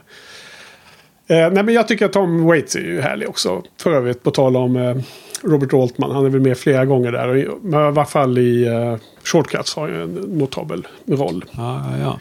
En av många som är med i den filmen såklart. Uh, och vi har väl sett honom i den där gräsliga, gräsliga filmen också. ja, men Down by Law ja. Precis. Den var jättebra. Vad har den? 4,1 eller 2 på Letterboxen och sånt där. Ja, det låter... Högt ja. ja men jag för mig att du, uh, dina kompisar på Letterbox förråder dig där. Jag, jag tror att det var så typ topp tre rankade av Jarmurs filmer på Letterbox. Ja, kan jag tro. Jag måste försvara mitt val av companion-film här. Mm, Då blir jag helt torr i halsen också. Ja. Okej, okay, nej, men, eh, nej men eh, en gullig liten film i mitten. Jag, jag håller med om det. Och det är en helt annan tonalitet. Sen eh, vet jag inte om det liksom hjälper helhetskänslan över filmen. Ja. Det är det. Um, är du redo att gå vidare eller? Jajamän. Nu kommer den stora, stora installationen. Kanske syftet med hela antologifilmer är för att visa den här filmen. Alltså. Kanske? Eller? Ja. Eller tror du sista filmen är det viktigaste? Det tror jag. Ja. Jo, men den är den eh, eh, filosofiskt tunga. Ja. Eh, eh kanske liksom eh, triggar deras eh, tankar om liv och död och sådana saker. Va? något av känns lite som att de hade sett på körkaren när de gjorde sista filmen. Men vi får komma till den. Yeah. Eh, femte filmen då. Vad heter den då? Du, du sa det alldeles nyss. Mm, The Gal Who Got Rattled. Ja, och det är ju... Eh, hon spelas ju då av eh, Zoe Kazan. Ja. Hon är härlig. Helt fantastisk i den här rollen. Ja. Men även Billy Knapp. Aldrig talas om, ja. Alltså han hette ju det. Ja, ja precis. Men, men vad hette skådespelaren? Jag ingen aning, nej. Jag, jag såg på IMDB att han var en teater... Jaha, okej. Okay. Jag tror britt också. Kan det stämma? Uh, ja, oklart. Ja, oklart. Vi tar bort det. Glöm det. Tung, tung Keanu Reeves-känsla på honom. Ja, utseendemässigt ja.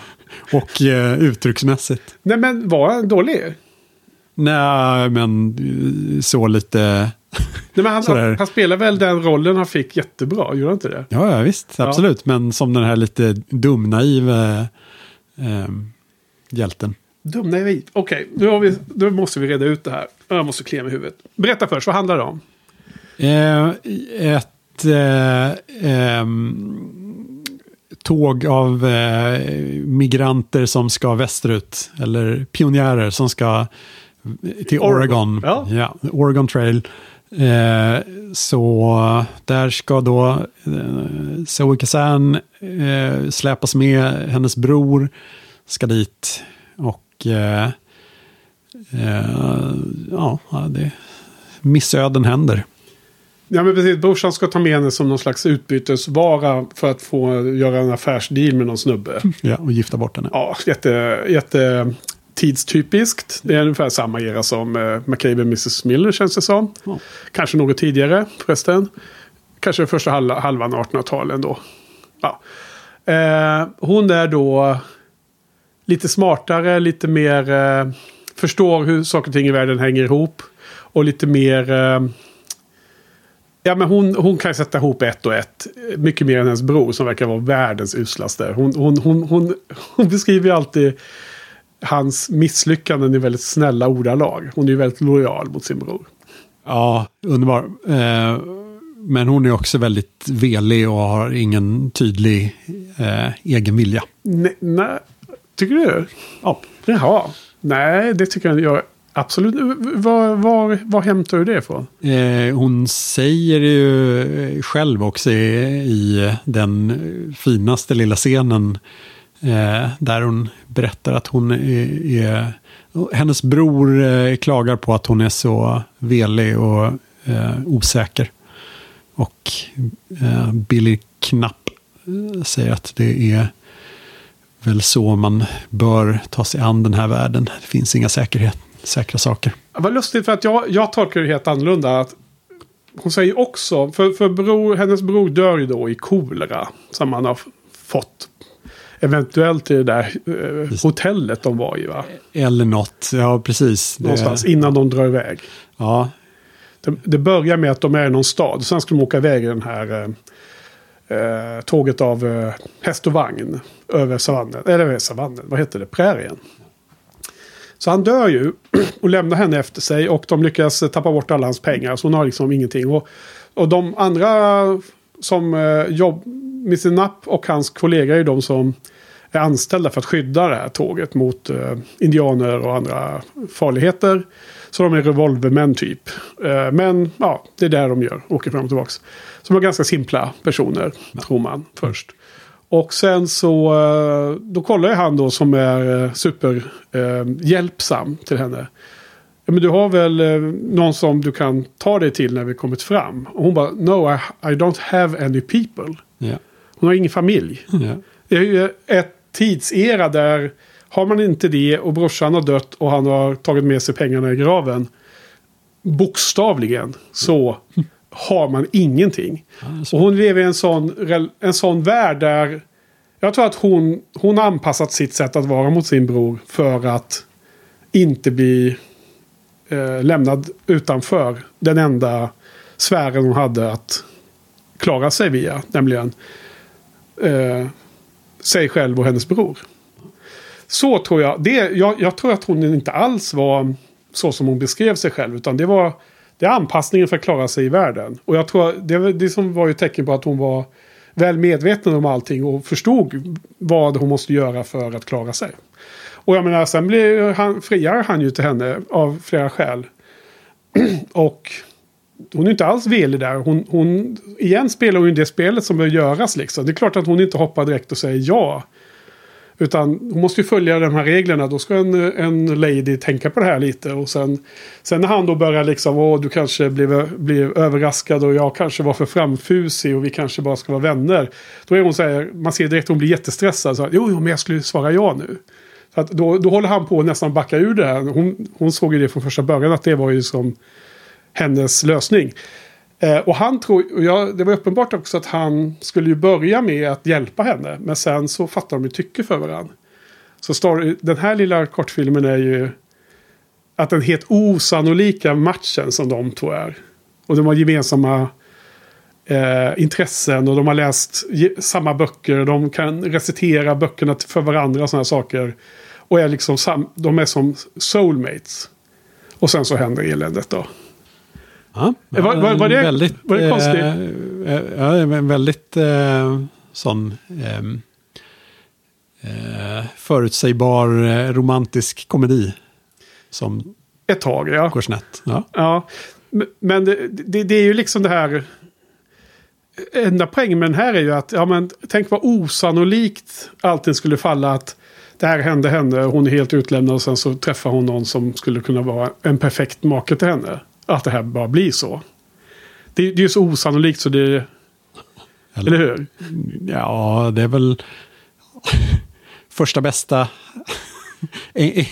enkla snubben ja. som vill slå sig ner. Det kan man väl. Känns som att i den där världen, som du säger, ifall hon inte hittar någon att klamra sig fast vid så ligger hon illa till. Ja. Och eh, eh det är klart att han fattar tycke för henne. Hon är ju rätt skön. Men tyckte du inte att det var en onormal bra fit så som de spelar de där scenerna när de spenderar tid vid dinner time när det var mörkt på kvällarna och de satt och liksom lärde känna varandra? Två, tre scener. Inte osannolik, nej. Ja, okay. Kändes eh, väldigt rimlig. Ja, alltså, ja, rimlig så som du säger det nu. Men tyckte du att, det, att den var...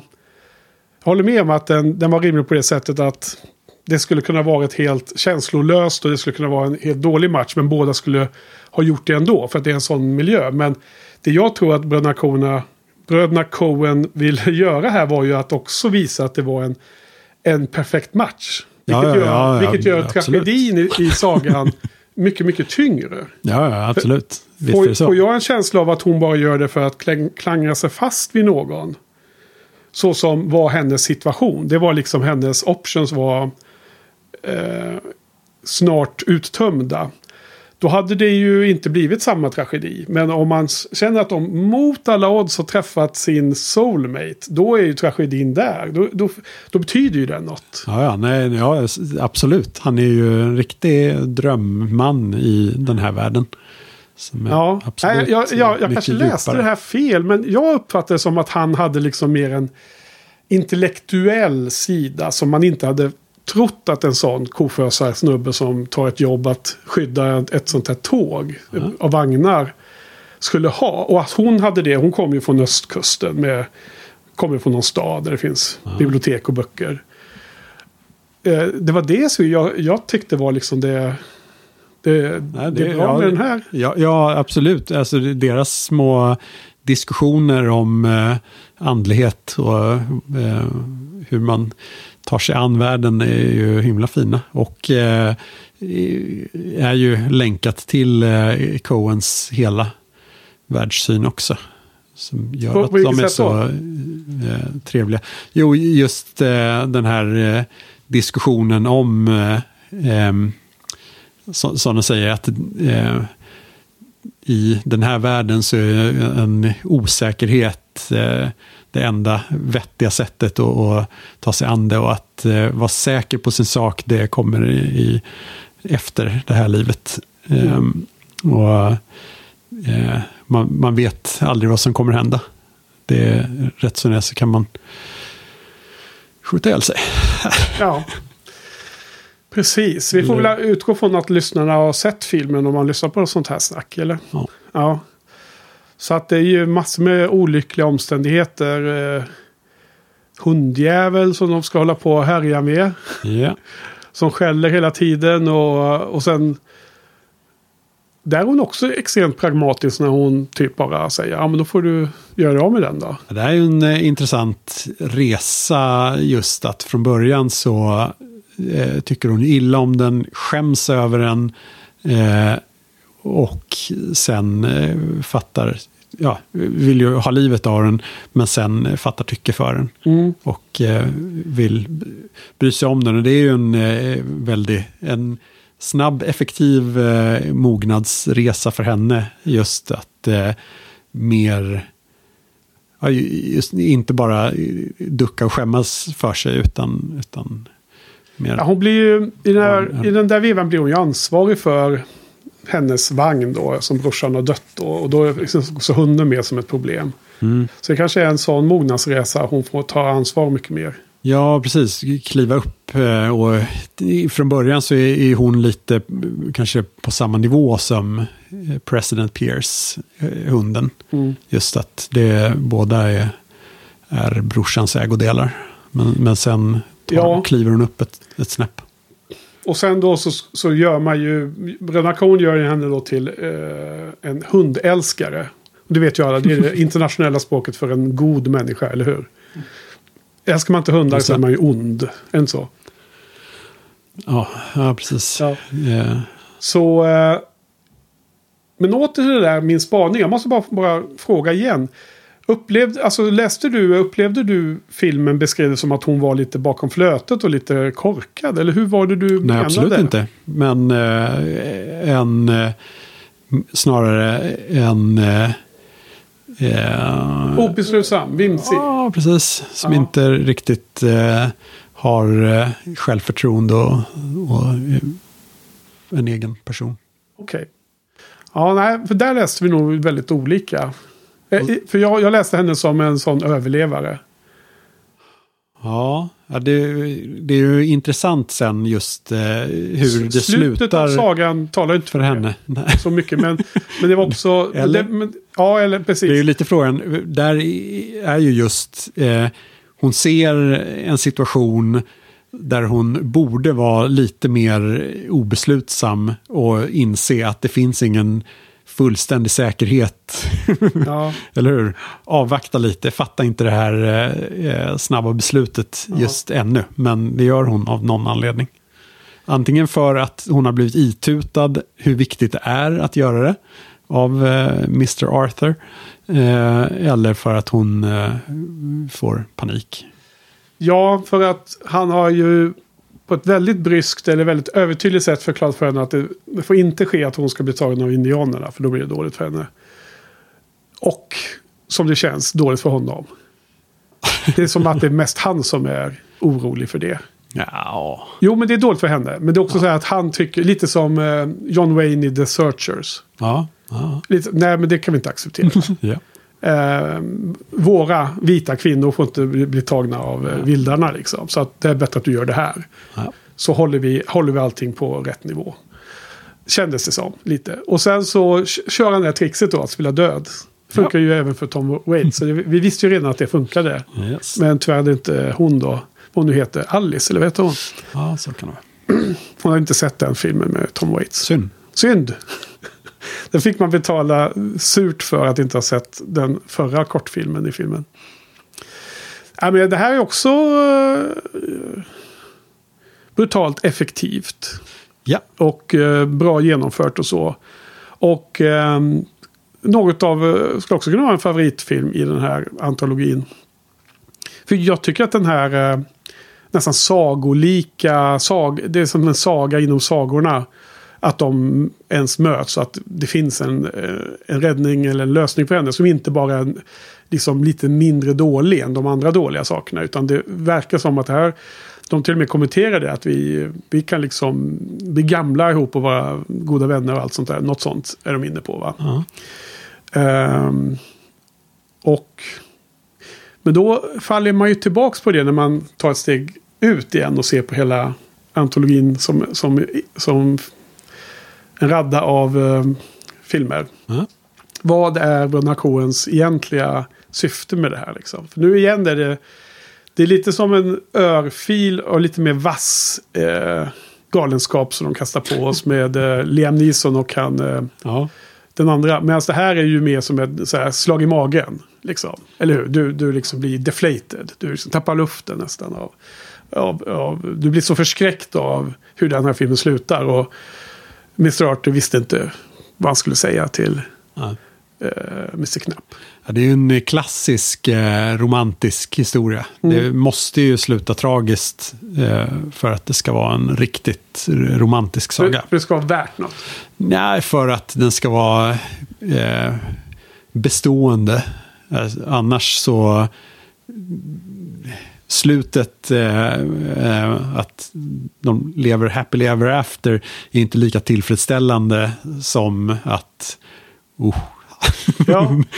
Nej, då, då, är man ju, då, då undrar man ju också var, varför det hade varit med. Om det bara var positivt. Ja, Då hade man kanske undrat ännu mer varför det skulle, vad, vad den gjorde där. Men nu kan man också undra vad den gjorde där och i ordningen och hur, hur de har tänkt sig. Men finns det, eh, finns det någon riktigt bra romantisk film som du skulle vilja tipsa lyssnarna om? Eller? eh, nej, Inte? jag vet inte. Nej, Men, men alla sådana klassiska, Ja. alltså ta eh, Romeo och Julia, ta Ja. eh, Titanic. Det hänger ju på att eh, de inte ska överleva. Ja, ja okej. Det. Bra, men eh, ja, den, den, var, den var tung. Men sen har vi då, då sista, eh, del 6, Diligensen. Eh, här kände jag lite, du vet jag och Måns hade ju filmskolan här Mm. i våren. Och vi såg ju, vad heter han nu då? Eh, Viktor Sjöströms Körkaren. Mm. Svensk eh, stumfilm från 1921. Väldigt bra. Du har ju också sett den va? Yes, Kommer ihåg att vi pratade om den? mästerverk. Ja, det är väldigt bra ja. Det här känns lite som att det var något av en eh, spegling, eller en...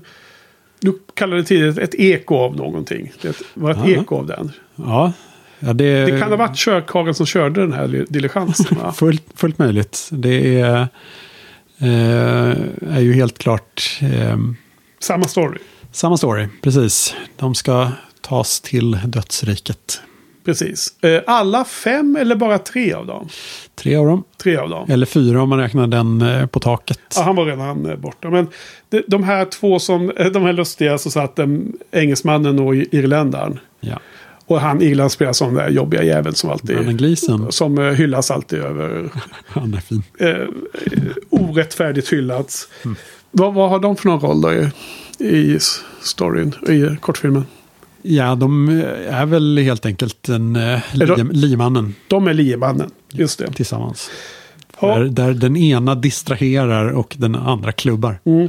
Så det, de är liemannen fast det är två figurer här i bild. Ja. Mm.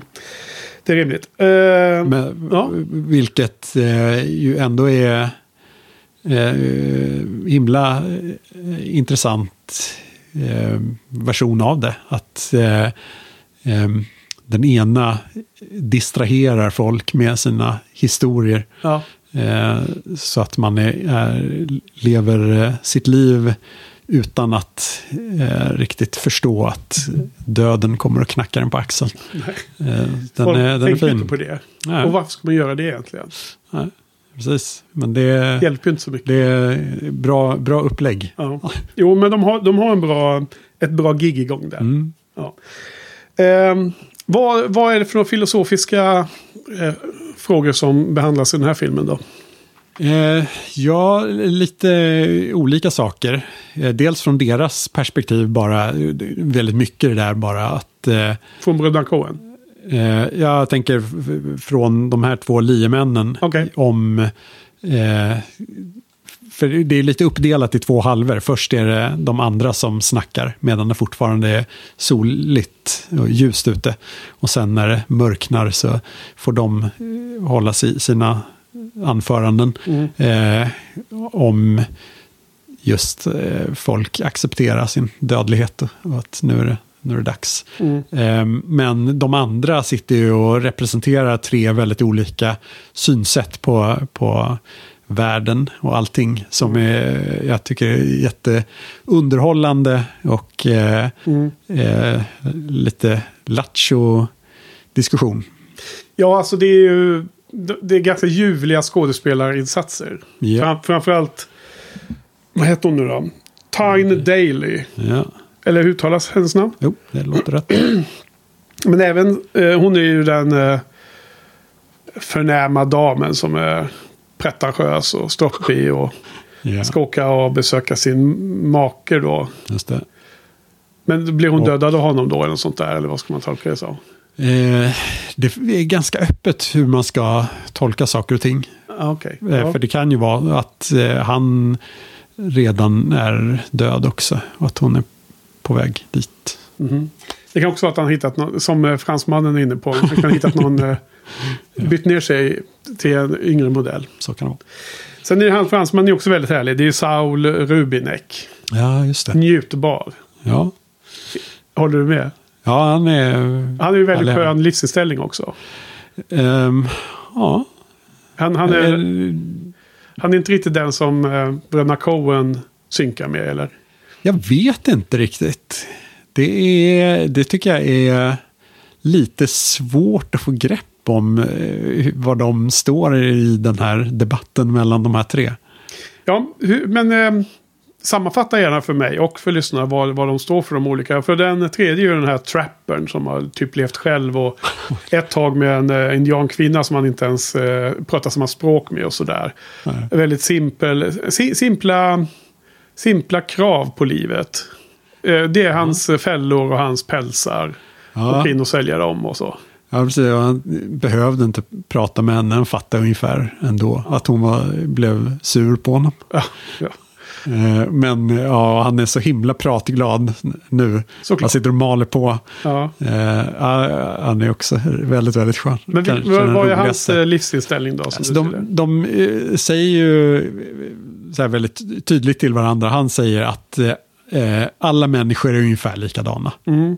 Det, det, det finns inga större skillnader. Mm. Eh, och eh, fransmannen är ju då den andra ytterligheten. Säger alla är unika individer. Vi kan inte eh, förstå varandra överhuvudtaget. Ja, det är det Kan han försöker förklara för, för kvinnan där. Att du kan inte förstå din man riktigt. Nej, precis. Och sen har man ju då eh, henne där i mitten som säger att det, det finns två sorters människor. Mm. Eh, och alla har ju då sina olika versioner för ja, hur man ska dela upp dem.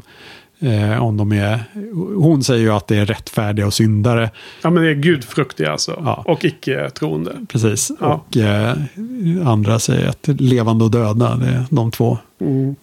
Eh, och eh, trappen eh, är väl lite att det är eh, sådär, cityfolk på ena sidan och Mm. naturfolk på andra. Ja. Eller han själv på andra. Eh, och, ja.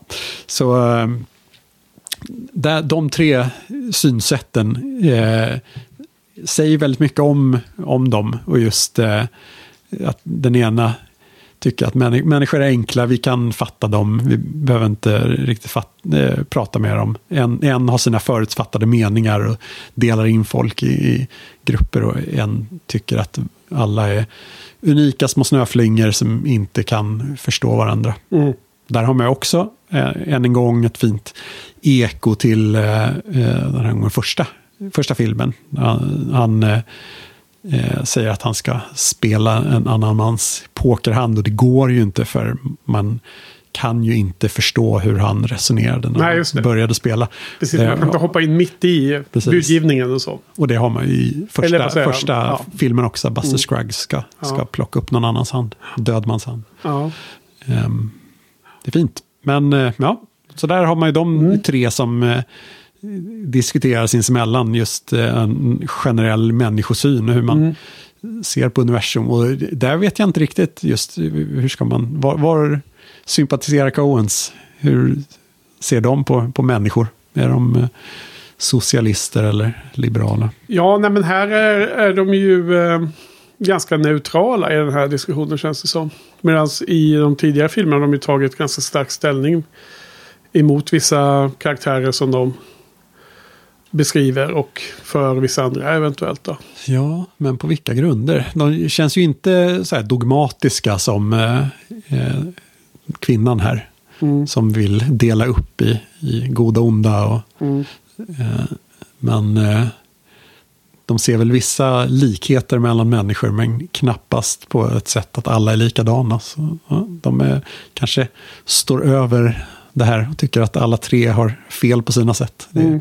dumt att vara dogmatisk. Det, det är liksom som att alla tre ska dö, men det lämnas helt därhän. Det är inte det viktiga, liksom, varför de är med på den här resan. I den här diligensen. Nej, nej precis. Eh, För, eller för du fångar väl inte sådana... Eh, fångar du något och sånt? Eller? För jag, Nej. jag funderar lite efterhand om det var något i dialogen man skulle kunna lista ut. Låt säga vad de skulle eh, dö av helt enkelt. Eh, det kan ju finnas du vet som i La- teorier om det, men ja, nej, Ja, precis. som det, är tidigt i operan La Bohème så är det ju en kvinnlig huvudperson som hostar en gång mitt Mm. i sången. Och så dör hon ju TBC senare då. Den är Ja. väldigt sorglig också. Den är romantisk och sorglig.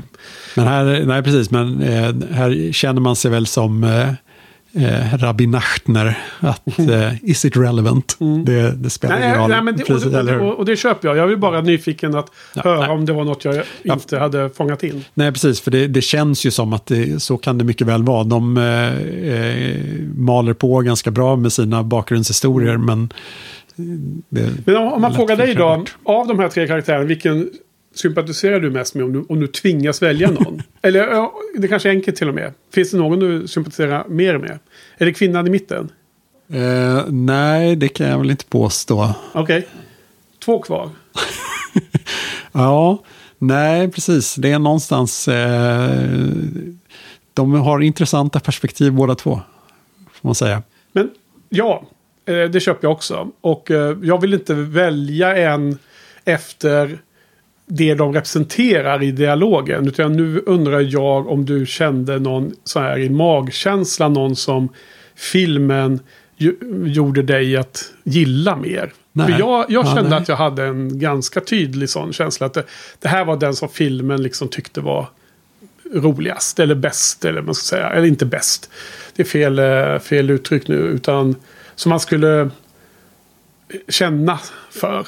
Alltså, det, nog känns det som att eh, det är lite lyteskomik på trappen. Ja, Han framstår som lite, eh, lite enkel. ganska, ganska mycket pajig Ja, figur. men samtidigt en fransk gambler har ju inte heller någon eh, stor trovärdighet. Fast, nej, kanske inte. Förvisso, men... Men... Eh, han var den av de tre på den sidan av diligensen som jag, jag tyckte var... Det som filmen sa åt mig att det var den som var... Man hade sina sympatier hos. Och med tanke på hur den slutar så får man väl absolut ge det visst stöd. För det är ju Vad tänkte du på då? eh, när de knallar in på Hotellet? det här hotellet så springer trappen och eh, kvinnan springer bara iväg ut i skuggorna. Och medan den här fransmannen står kvar och ser lite eftertänksam ut och går sakteliga upp mot eh, Ja. trappan upp mot himlen Just det. och stänger dörrarna. Så eh, det slutar med honom. Mm. Så kände jag. Och, men, ja. Bara att du fyllde i här minnet exakt hur de... Just det där sista stegen in i, i dödens hus eller vad det nu skulle vara. Ehm, men sen om man tittar på alla fem i diligensen så tyckte jag nästan att den här britten var den roligaste. Han är... Alltså den jag, den jag gillade mest i, i persongalleriet. Ja, han är, är charmig. Och, men sen tycker jag också att eh, hans sista eh, där monologen och, och då han eh, just eh, eh, blir lite allvarlig och även de åhörarna eh, skärper till sig lite och, och inser allvaret när han just eh, spänner blicken i dem och, och säger att det eh, han älskar att, att se in i deras ögon när de eh, inser att de dör. Han, han Och- pratar om att, ja, när de dör, ja. Ja, Precis. och då han också Det- förstås spänner, spänner blicken rakt in i kameran. Men det är ondska såklart då. Ja, nej, det, det det skulle jag väl inte säga. Eh, men och också underbart eh, att de frågar eh, just hur, vad folk känner och tänker när de just accepterar det. Och han bara, "Pff, jag vet inte jag, jag bara ser. Ja. Det, det är en skådespelare som jag aldrig har sett förut. Han heter John Yu O'Neill. Mm, nej, inte heller. Och han spelar engelsmannen i den här. Jag tror det, det är det hans karaktär heter, tror jag. Ja.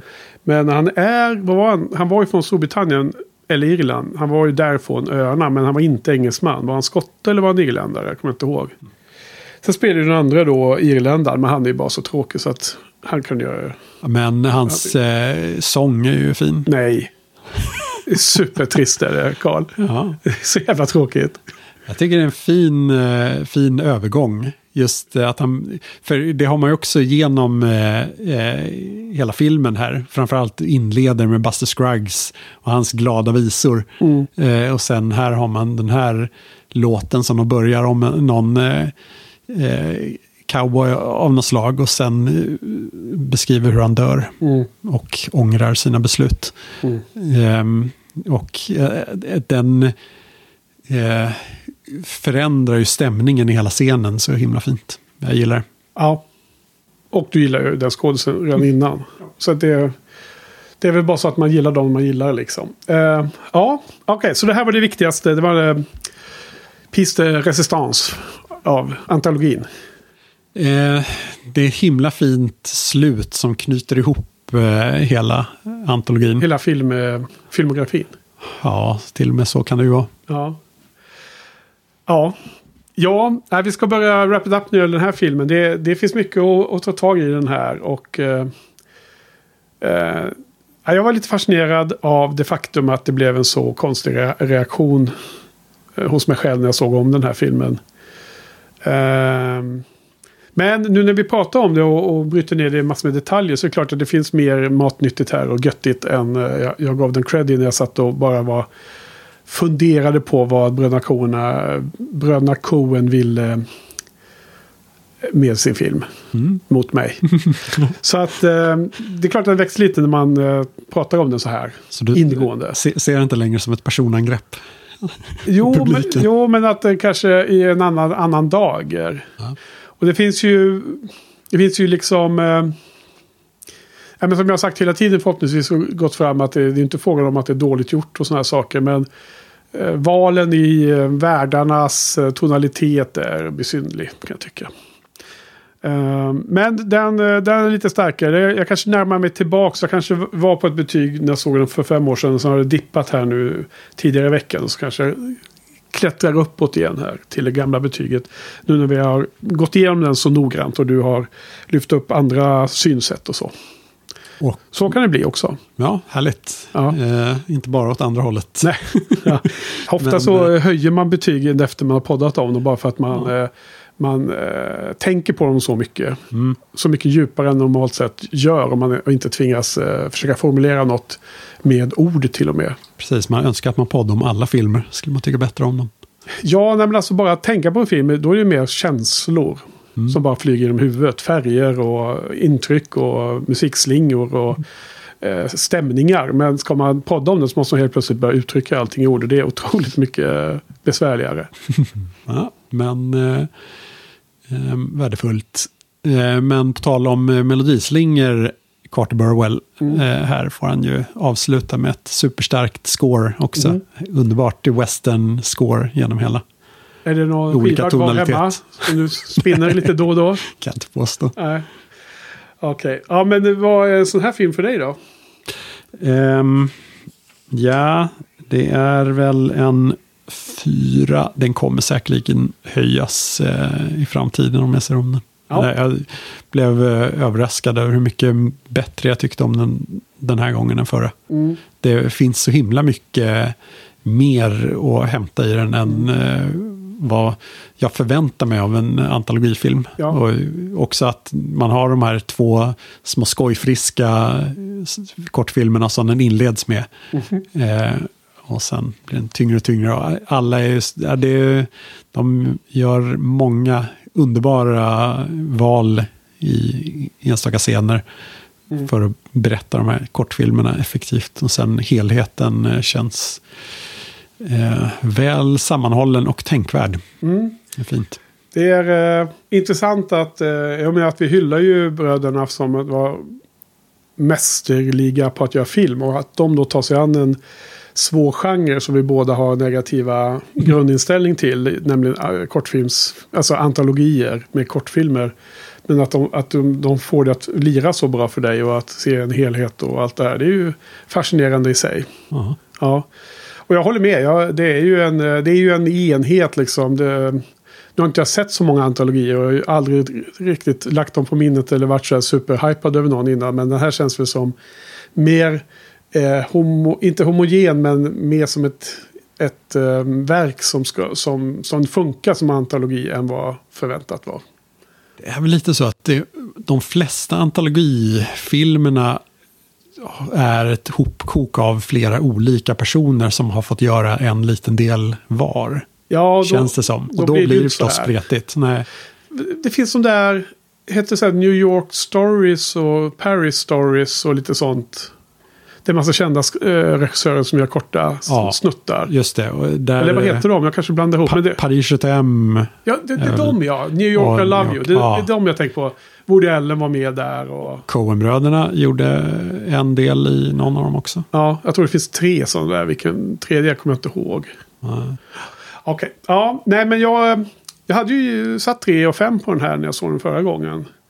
Och eh, jag tänkte nog att den var nere på två av fem. Men nu har den nog segat upp sig igen till tre av fem. Det finns mer här att hämta än vad jag gav den cred för i eh, senaste titeln. Och, och nu får vi se om man ser om den igen. Det är knappast troligt men vem vet, då kanske den får ramla ner igen då. Eh, betyg är ju en färskvara. Ja. Men jättekul, då har vi avhandlat alla filmer vi hade tänkt ta den här säsongen. Ehm, men då ska vi också, på tal om betyg, ska vi också... eh, vi får inte spendera all för lång tid kvar, men nu ska vi faktiskt ta lite snabbt våra topp 10-list, eller våra listor här av alla, alla filmer, allihopa.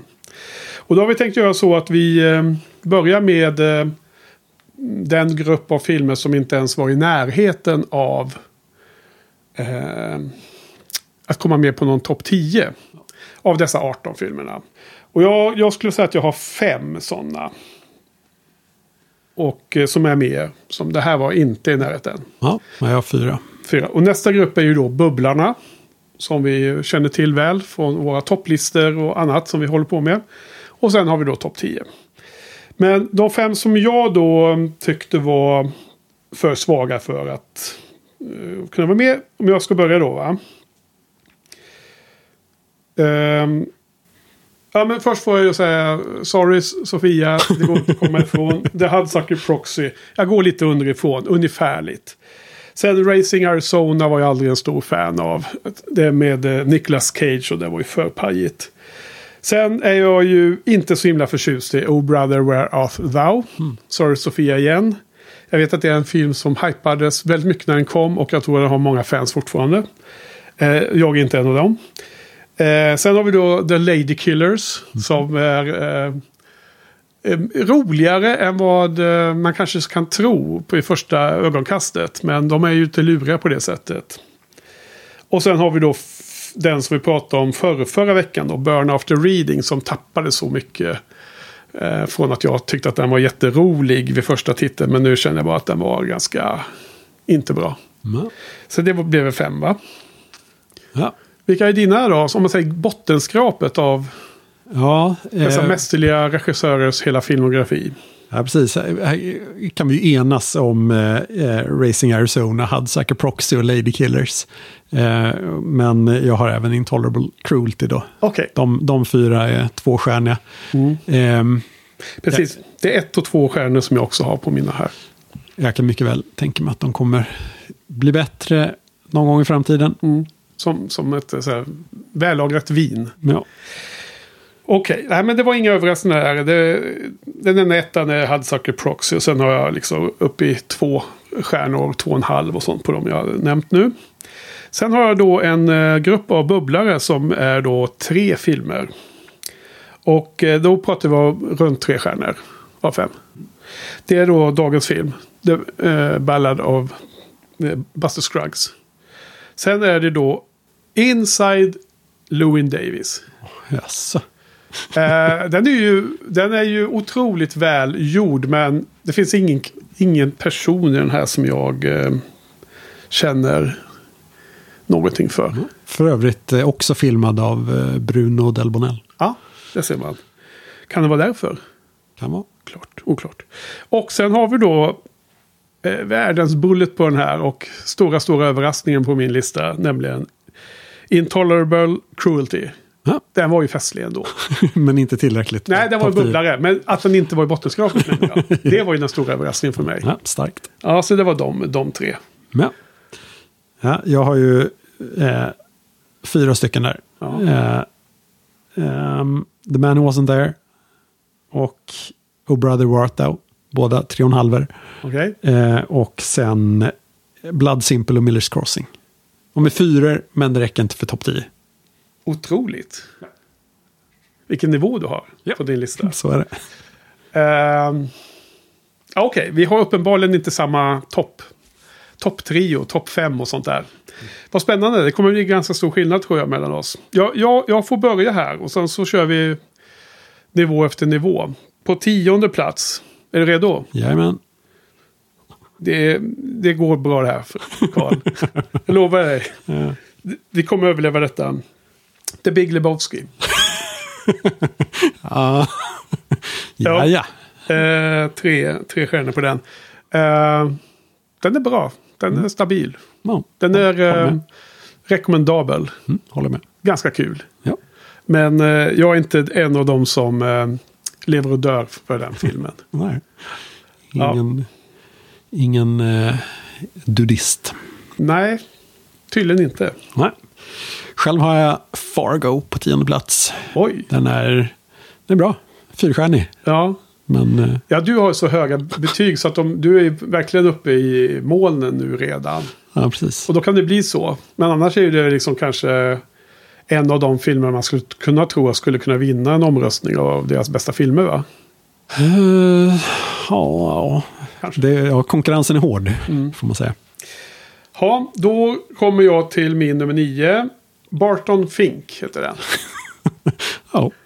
är eh, en väldigt eh, fe- festlig film att tänka på och i efterhand och analysera mer än när man såg den. Mm. Så att helhetsintrycket är lite, eh, ja men det blir ju splittrat lite också. Men det kanske är en sån film som sannoliken kan växa med en omtittar. För jag tror att jag såg den, eller jag vet att jag såg den för första gången när vi poddade om den. Just det. Ja. Det känns ju verkligen som att många av de här filmerna är... eh, Det, finns många små guldrepliker som verkligen växer ju mer man ser dem. Ja, och med tanke på att det oftast har djupare tankar bakom så behöver du se några gånger för att uppleva de tankarna när du ser filmen och inte bara konsumera de tankarna i efterhand. Ja. Mm, så är det lite för mig. Min eh, nia är då Burn After Reading. Okej. Himla rolig. Ja, rolig. Snäppet roligare än Fargo. Kanske Ja. inte hå- håller över tid, men... Nej, det låter hade, helt orimligt. Men, eh, Jag hade men väldigt det, kul det när jag såg så. den nu senast. Så, Ja, precis. Och då, då får man gå på eh, underhållningsvärde är också viktigt. Mm. Då kommer jag till min nummer åtta. Och då kommer jag ytterligare en förvåning för mig själv. För jag rankar inte den här så jättehögt. Trodde jag. Eh, Blood Simple heter den. Ja. Tidig rackare. Är det deras första eller vad är det? Ja. Okej. yes. Hade du sagt den redan eller? Ja, Ja, Bubbla. den bubblare. Okej. plats 11 för mig. Det är ju lite eh, lustigt att en, eh, någon slags eh, ny eh, film noir som jag eh, ibland gillar, ibland inte gillar och liksom försöker leta mig fram vad det är i denna genre som är funkar och inte funkar för mig. Men jag tyckte ändå att den här var ganska härlig. Som noir. Ja. Jag försöker minnas eh, i vilken ordning vi körde filmerna eh, förra gången.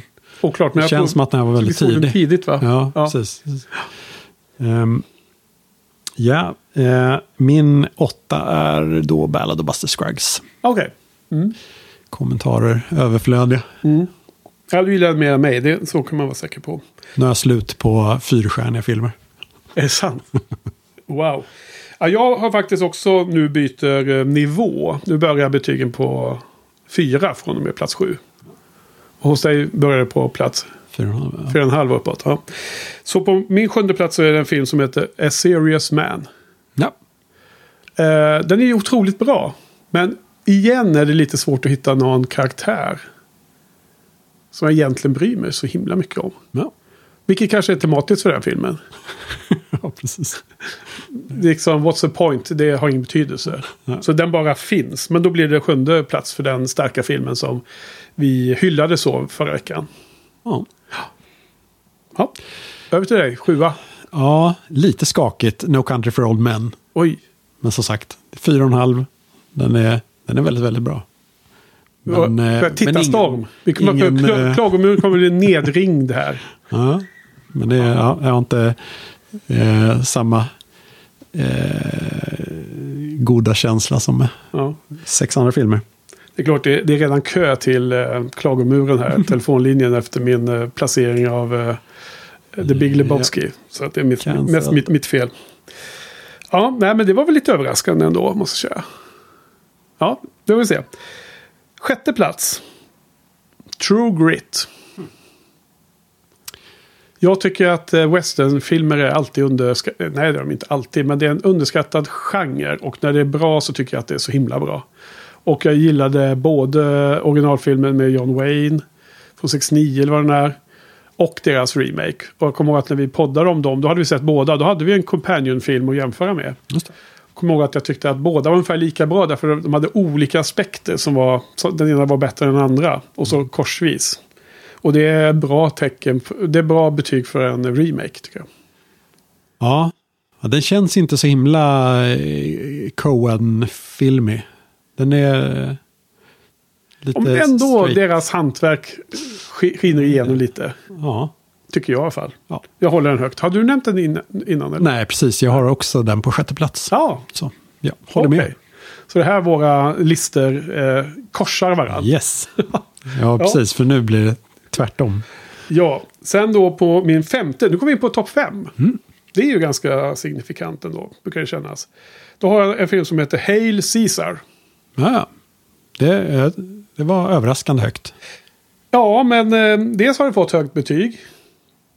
Och dels är det kanske den filmen på hela listan som jag är mest sugen på att se om. Okej, ja. Och då, då, då, då bubblar det uppåt liksom. Ja. Om man får ett sug av den här filmen är jag väldigt sugen på att se om. För den, den, den såg vi i första Coen-bröderna-säsongen då för fem år sedan. Ja. Så att nu var det ett tag så den sågs. Ja. Mm. Ja, jag är, det är en som jag är lite nyfiken på också. Eh, men det kommer vi till. Ehm, ja, min femma är Inside Llewyn Davis. Mm. Känns lite lågt, men det, när eh, det begav sig då för fem år sedan så satte jag fyra och en halv på den. Ehm, och ja, nej, jag, du knöt inte an till någon eh, rollfigur i den. Eh, det gör ju jag. Jag gillar verkligen Llewyn Davis själv. Ja. Jag, jag, jag kan sympatisera med rollfiguren och, jag, jag, och det handlar inte bara om att knyta an utan det handlar om att känna ett intresse för figuren. Jag tycker att det är lite annorlunda att knyta an. Men det är ungefär kanske samma. Det kanske menar samma. Ja men det är ju fascinerande. Och jag hade den lågt ner och såg din reaktion. Bestörtning. ja. ja nu har jag min nummer fyra i Fargo. Och eh, jag håller med. Det kanske känns som att den har kommit för högt. För att den känns eh, färdigtittad på. Det är ju ett eh, problem. Eh, alltså, när man, något, något kan vara jättebra, men just att man känner sig klar med den. Det Ja. är svårt hur man förhåller sig till det. Då, då konkurrerar den inte lika starkt på listorna som man gör. Och samtidigt är ju Frances McDormand helt underbar i den filmen. Ja. Och, och där kan vi knyta an, ja kanske det det kallas, men framförallt bara intresserad av att se vad hon gör. Karaktären, skådespelaren, dialogen, manuset, vad de gör med henne, vad hon gör av det och så vidare. Nej, jag tycker ändå den är väldigt, väldigt bra. Så att eh, jag, jag får vara nöjd med den på fjärde plats där, Fargo. Absolut. Mm. Själva Hail Caesar. Ja, Där, eh, också, den, den var knepig här för eh, den har jag en femma på. Mm. Eh, vilket jag satte när vi såg om den senast. ja. Eh, men det är fem år sedan. Nu känns den ju inte fullt lika stark i minnet egentligen som vissa av de här som eh, vi kanske har sett mer nyligen. Ja. Men Recency bias. ja, precis. Mot den här. Ja, ja, exakt. Men jag vet ju att när jag ser om den så kommer jag gilla den lika mycket. Ja, och det var inte en femma för mig, men det var ju fortfarande jättehögt betyg. Och eh, eh, jag hade nog också kanske trott att den skulle vara lägre hos mig just. Men den kom upp ganska högt upp ändå. Och jag skulle vilja säga så här, att jag tror att efter att jag såg årets, förra årets bästa film, Babylon, så känns det som att Hail Caesar blev mer spännande att få se om Just det, i skuggan av Babylon. förstår jag. Mm. Okej, det var spännande val. Är vi på tredje plats nu eller? Yes. Oj! Bronze. Nej men det är ju Millers Crossing för mig. Ja, Alltså jag tycker fortfarande att den är eh, kanske den bästa gangsterfilmen som finns. Ah, man måste väl välja eh, Gudfadern. Det är lätt först. liksom. Ja, eh, jag tror att jag måste det i alla fall. Men eh, det här är så himla bra tycker jag. Och eh, du hade en superlågt eller?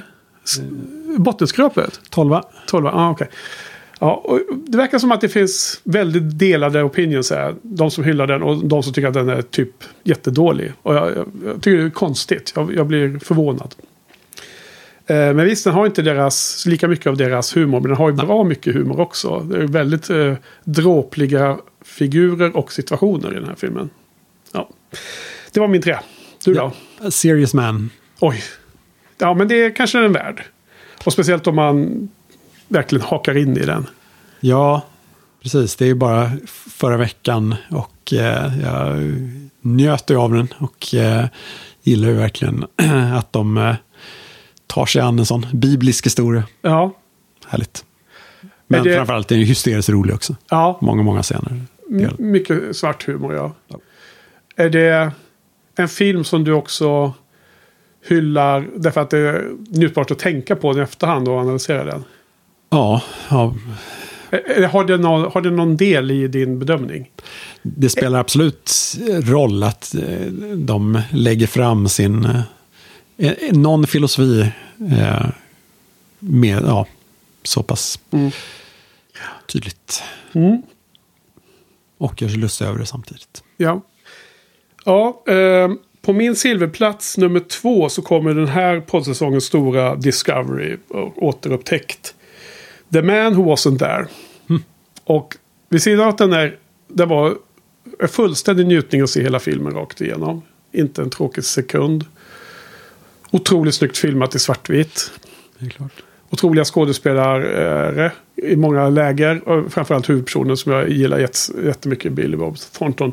Så det är en sån film som jag värderar upp därför att den är så intressant att fundera på i efterhand. Och det hade massor med tankar om eh, filmen. Och eh, nu har jag inte gjort den där researchen på internet eftersom det vill man inte göra innan man poddar. Och sen i efterhand så... Efter man har poddat så är det nästa film direkt.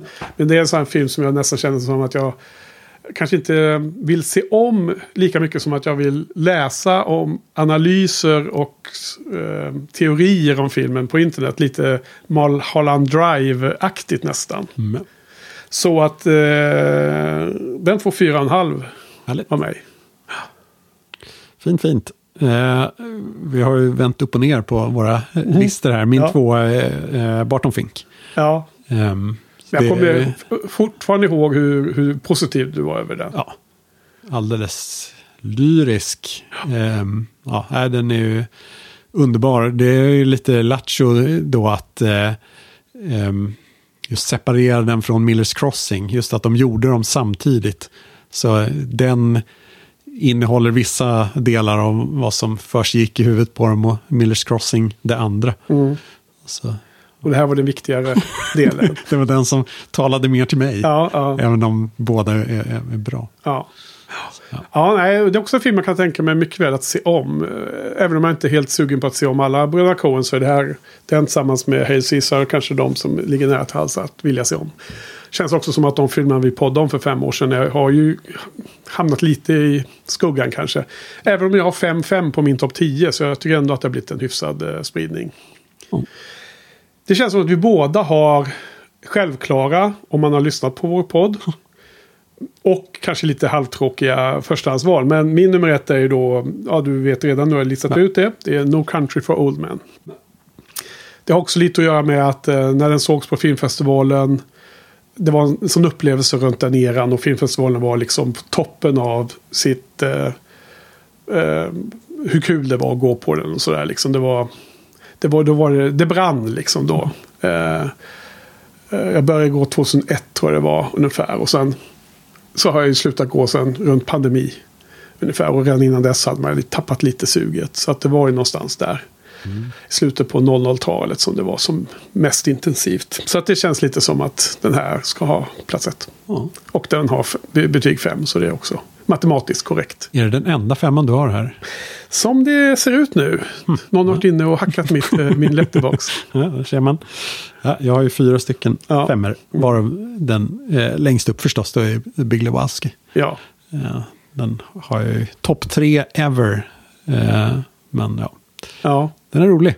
Den är, ja men den är rolig. Har ju sett den hur många gånger som helst. Och njuter varje gång. Mer och mer. Är, är det en film som blir bättre och bättre varje gång man ser den? Och hur länge sker det? Hur länge går den uppåt till att bli bättre och bättre? Ehm, ja, nej, precis. Jag tror att den toppar vid fem gånger och sen håller den sig där. Mm.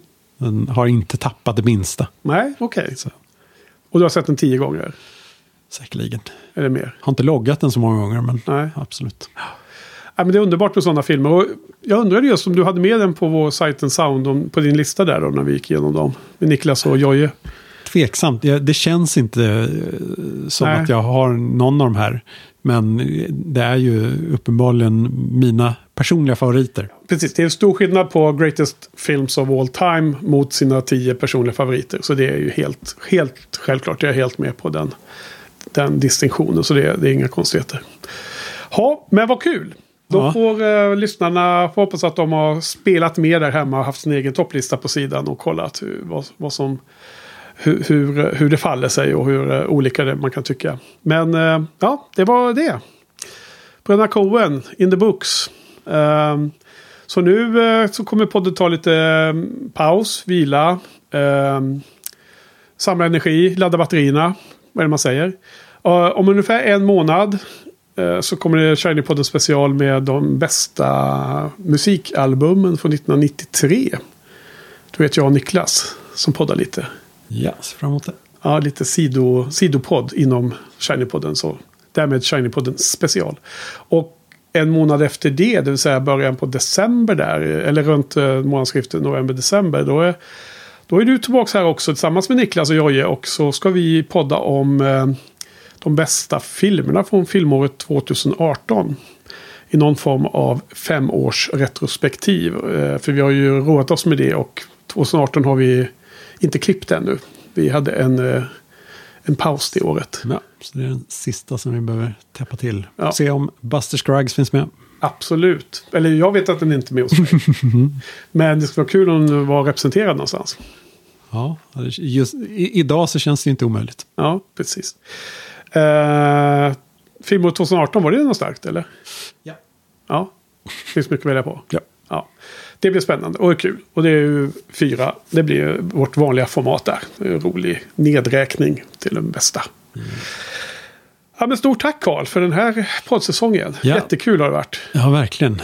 Tackar, tackar. Det kändes eh, lite ofullständigt eh, efter förra. Ja, Det, ja, underbart. Ja, håller med. Och eh, det, det är fascinerande att känna hur mycket mer eh, man känner sig ha koll på regissören. Jag menar, nu körde jag ju den här grejen med Hitchcock med Frans. Och Joel var med också på, på sista tredjedelen. Och eh, det är berikande. Och nu är det Bröderna Coen också in the box. Det känns som att man har eh, verkligen utmanat sina egna tankar om de här filmerna. Och, och gått igenom, grottat sig in i det. Ja, ja det, uppenbarligen så är de ju eh, bland mina absoluta favoriter. Ja. Att då få ha grävt ner sig i alla deras filmer är toppen. Ja, vi får se om det blir något mer från dem eller om de kör egna race eh, i framtiden. Och det här var 18 filmer som blev från bröderna ihop. Och då skulle det varit eh, den här som vi pratar om idag som var den sista i så fall. Ja, precis. När du eh, ondgjorde dig över eh, eh, deras elaka Buster Scruggs så eh, pep jag till att det är ju, eh, bättre att de gör en film för mycket än en för lite.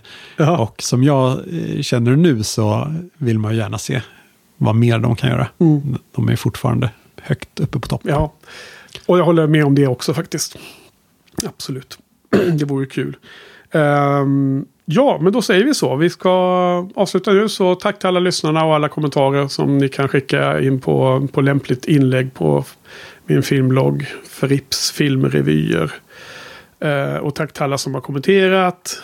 Eh, Sofia och Jojje och Filmich och alla vilka det är. Så att, eh, tack till alla. Då säger vi så på återhörande om några veckor. Hej hej!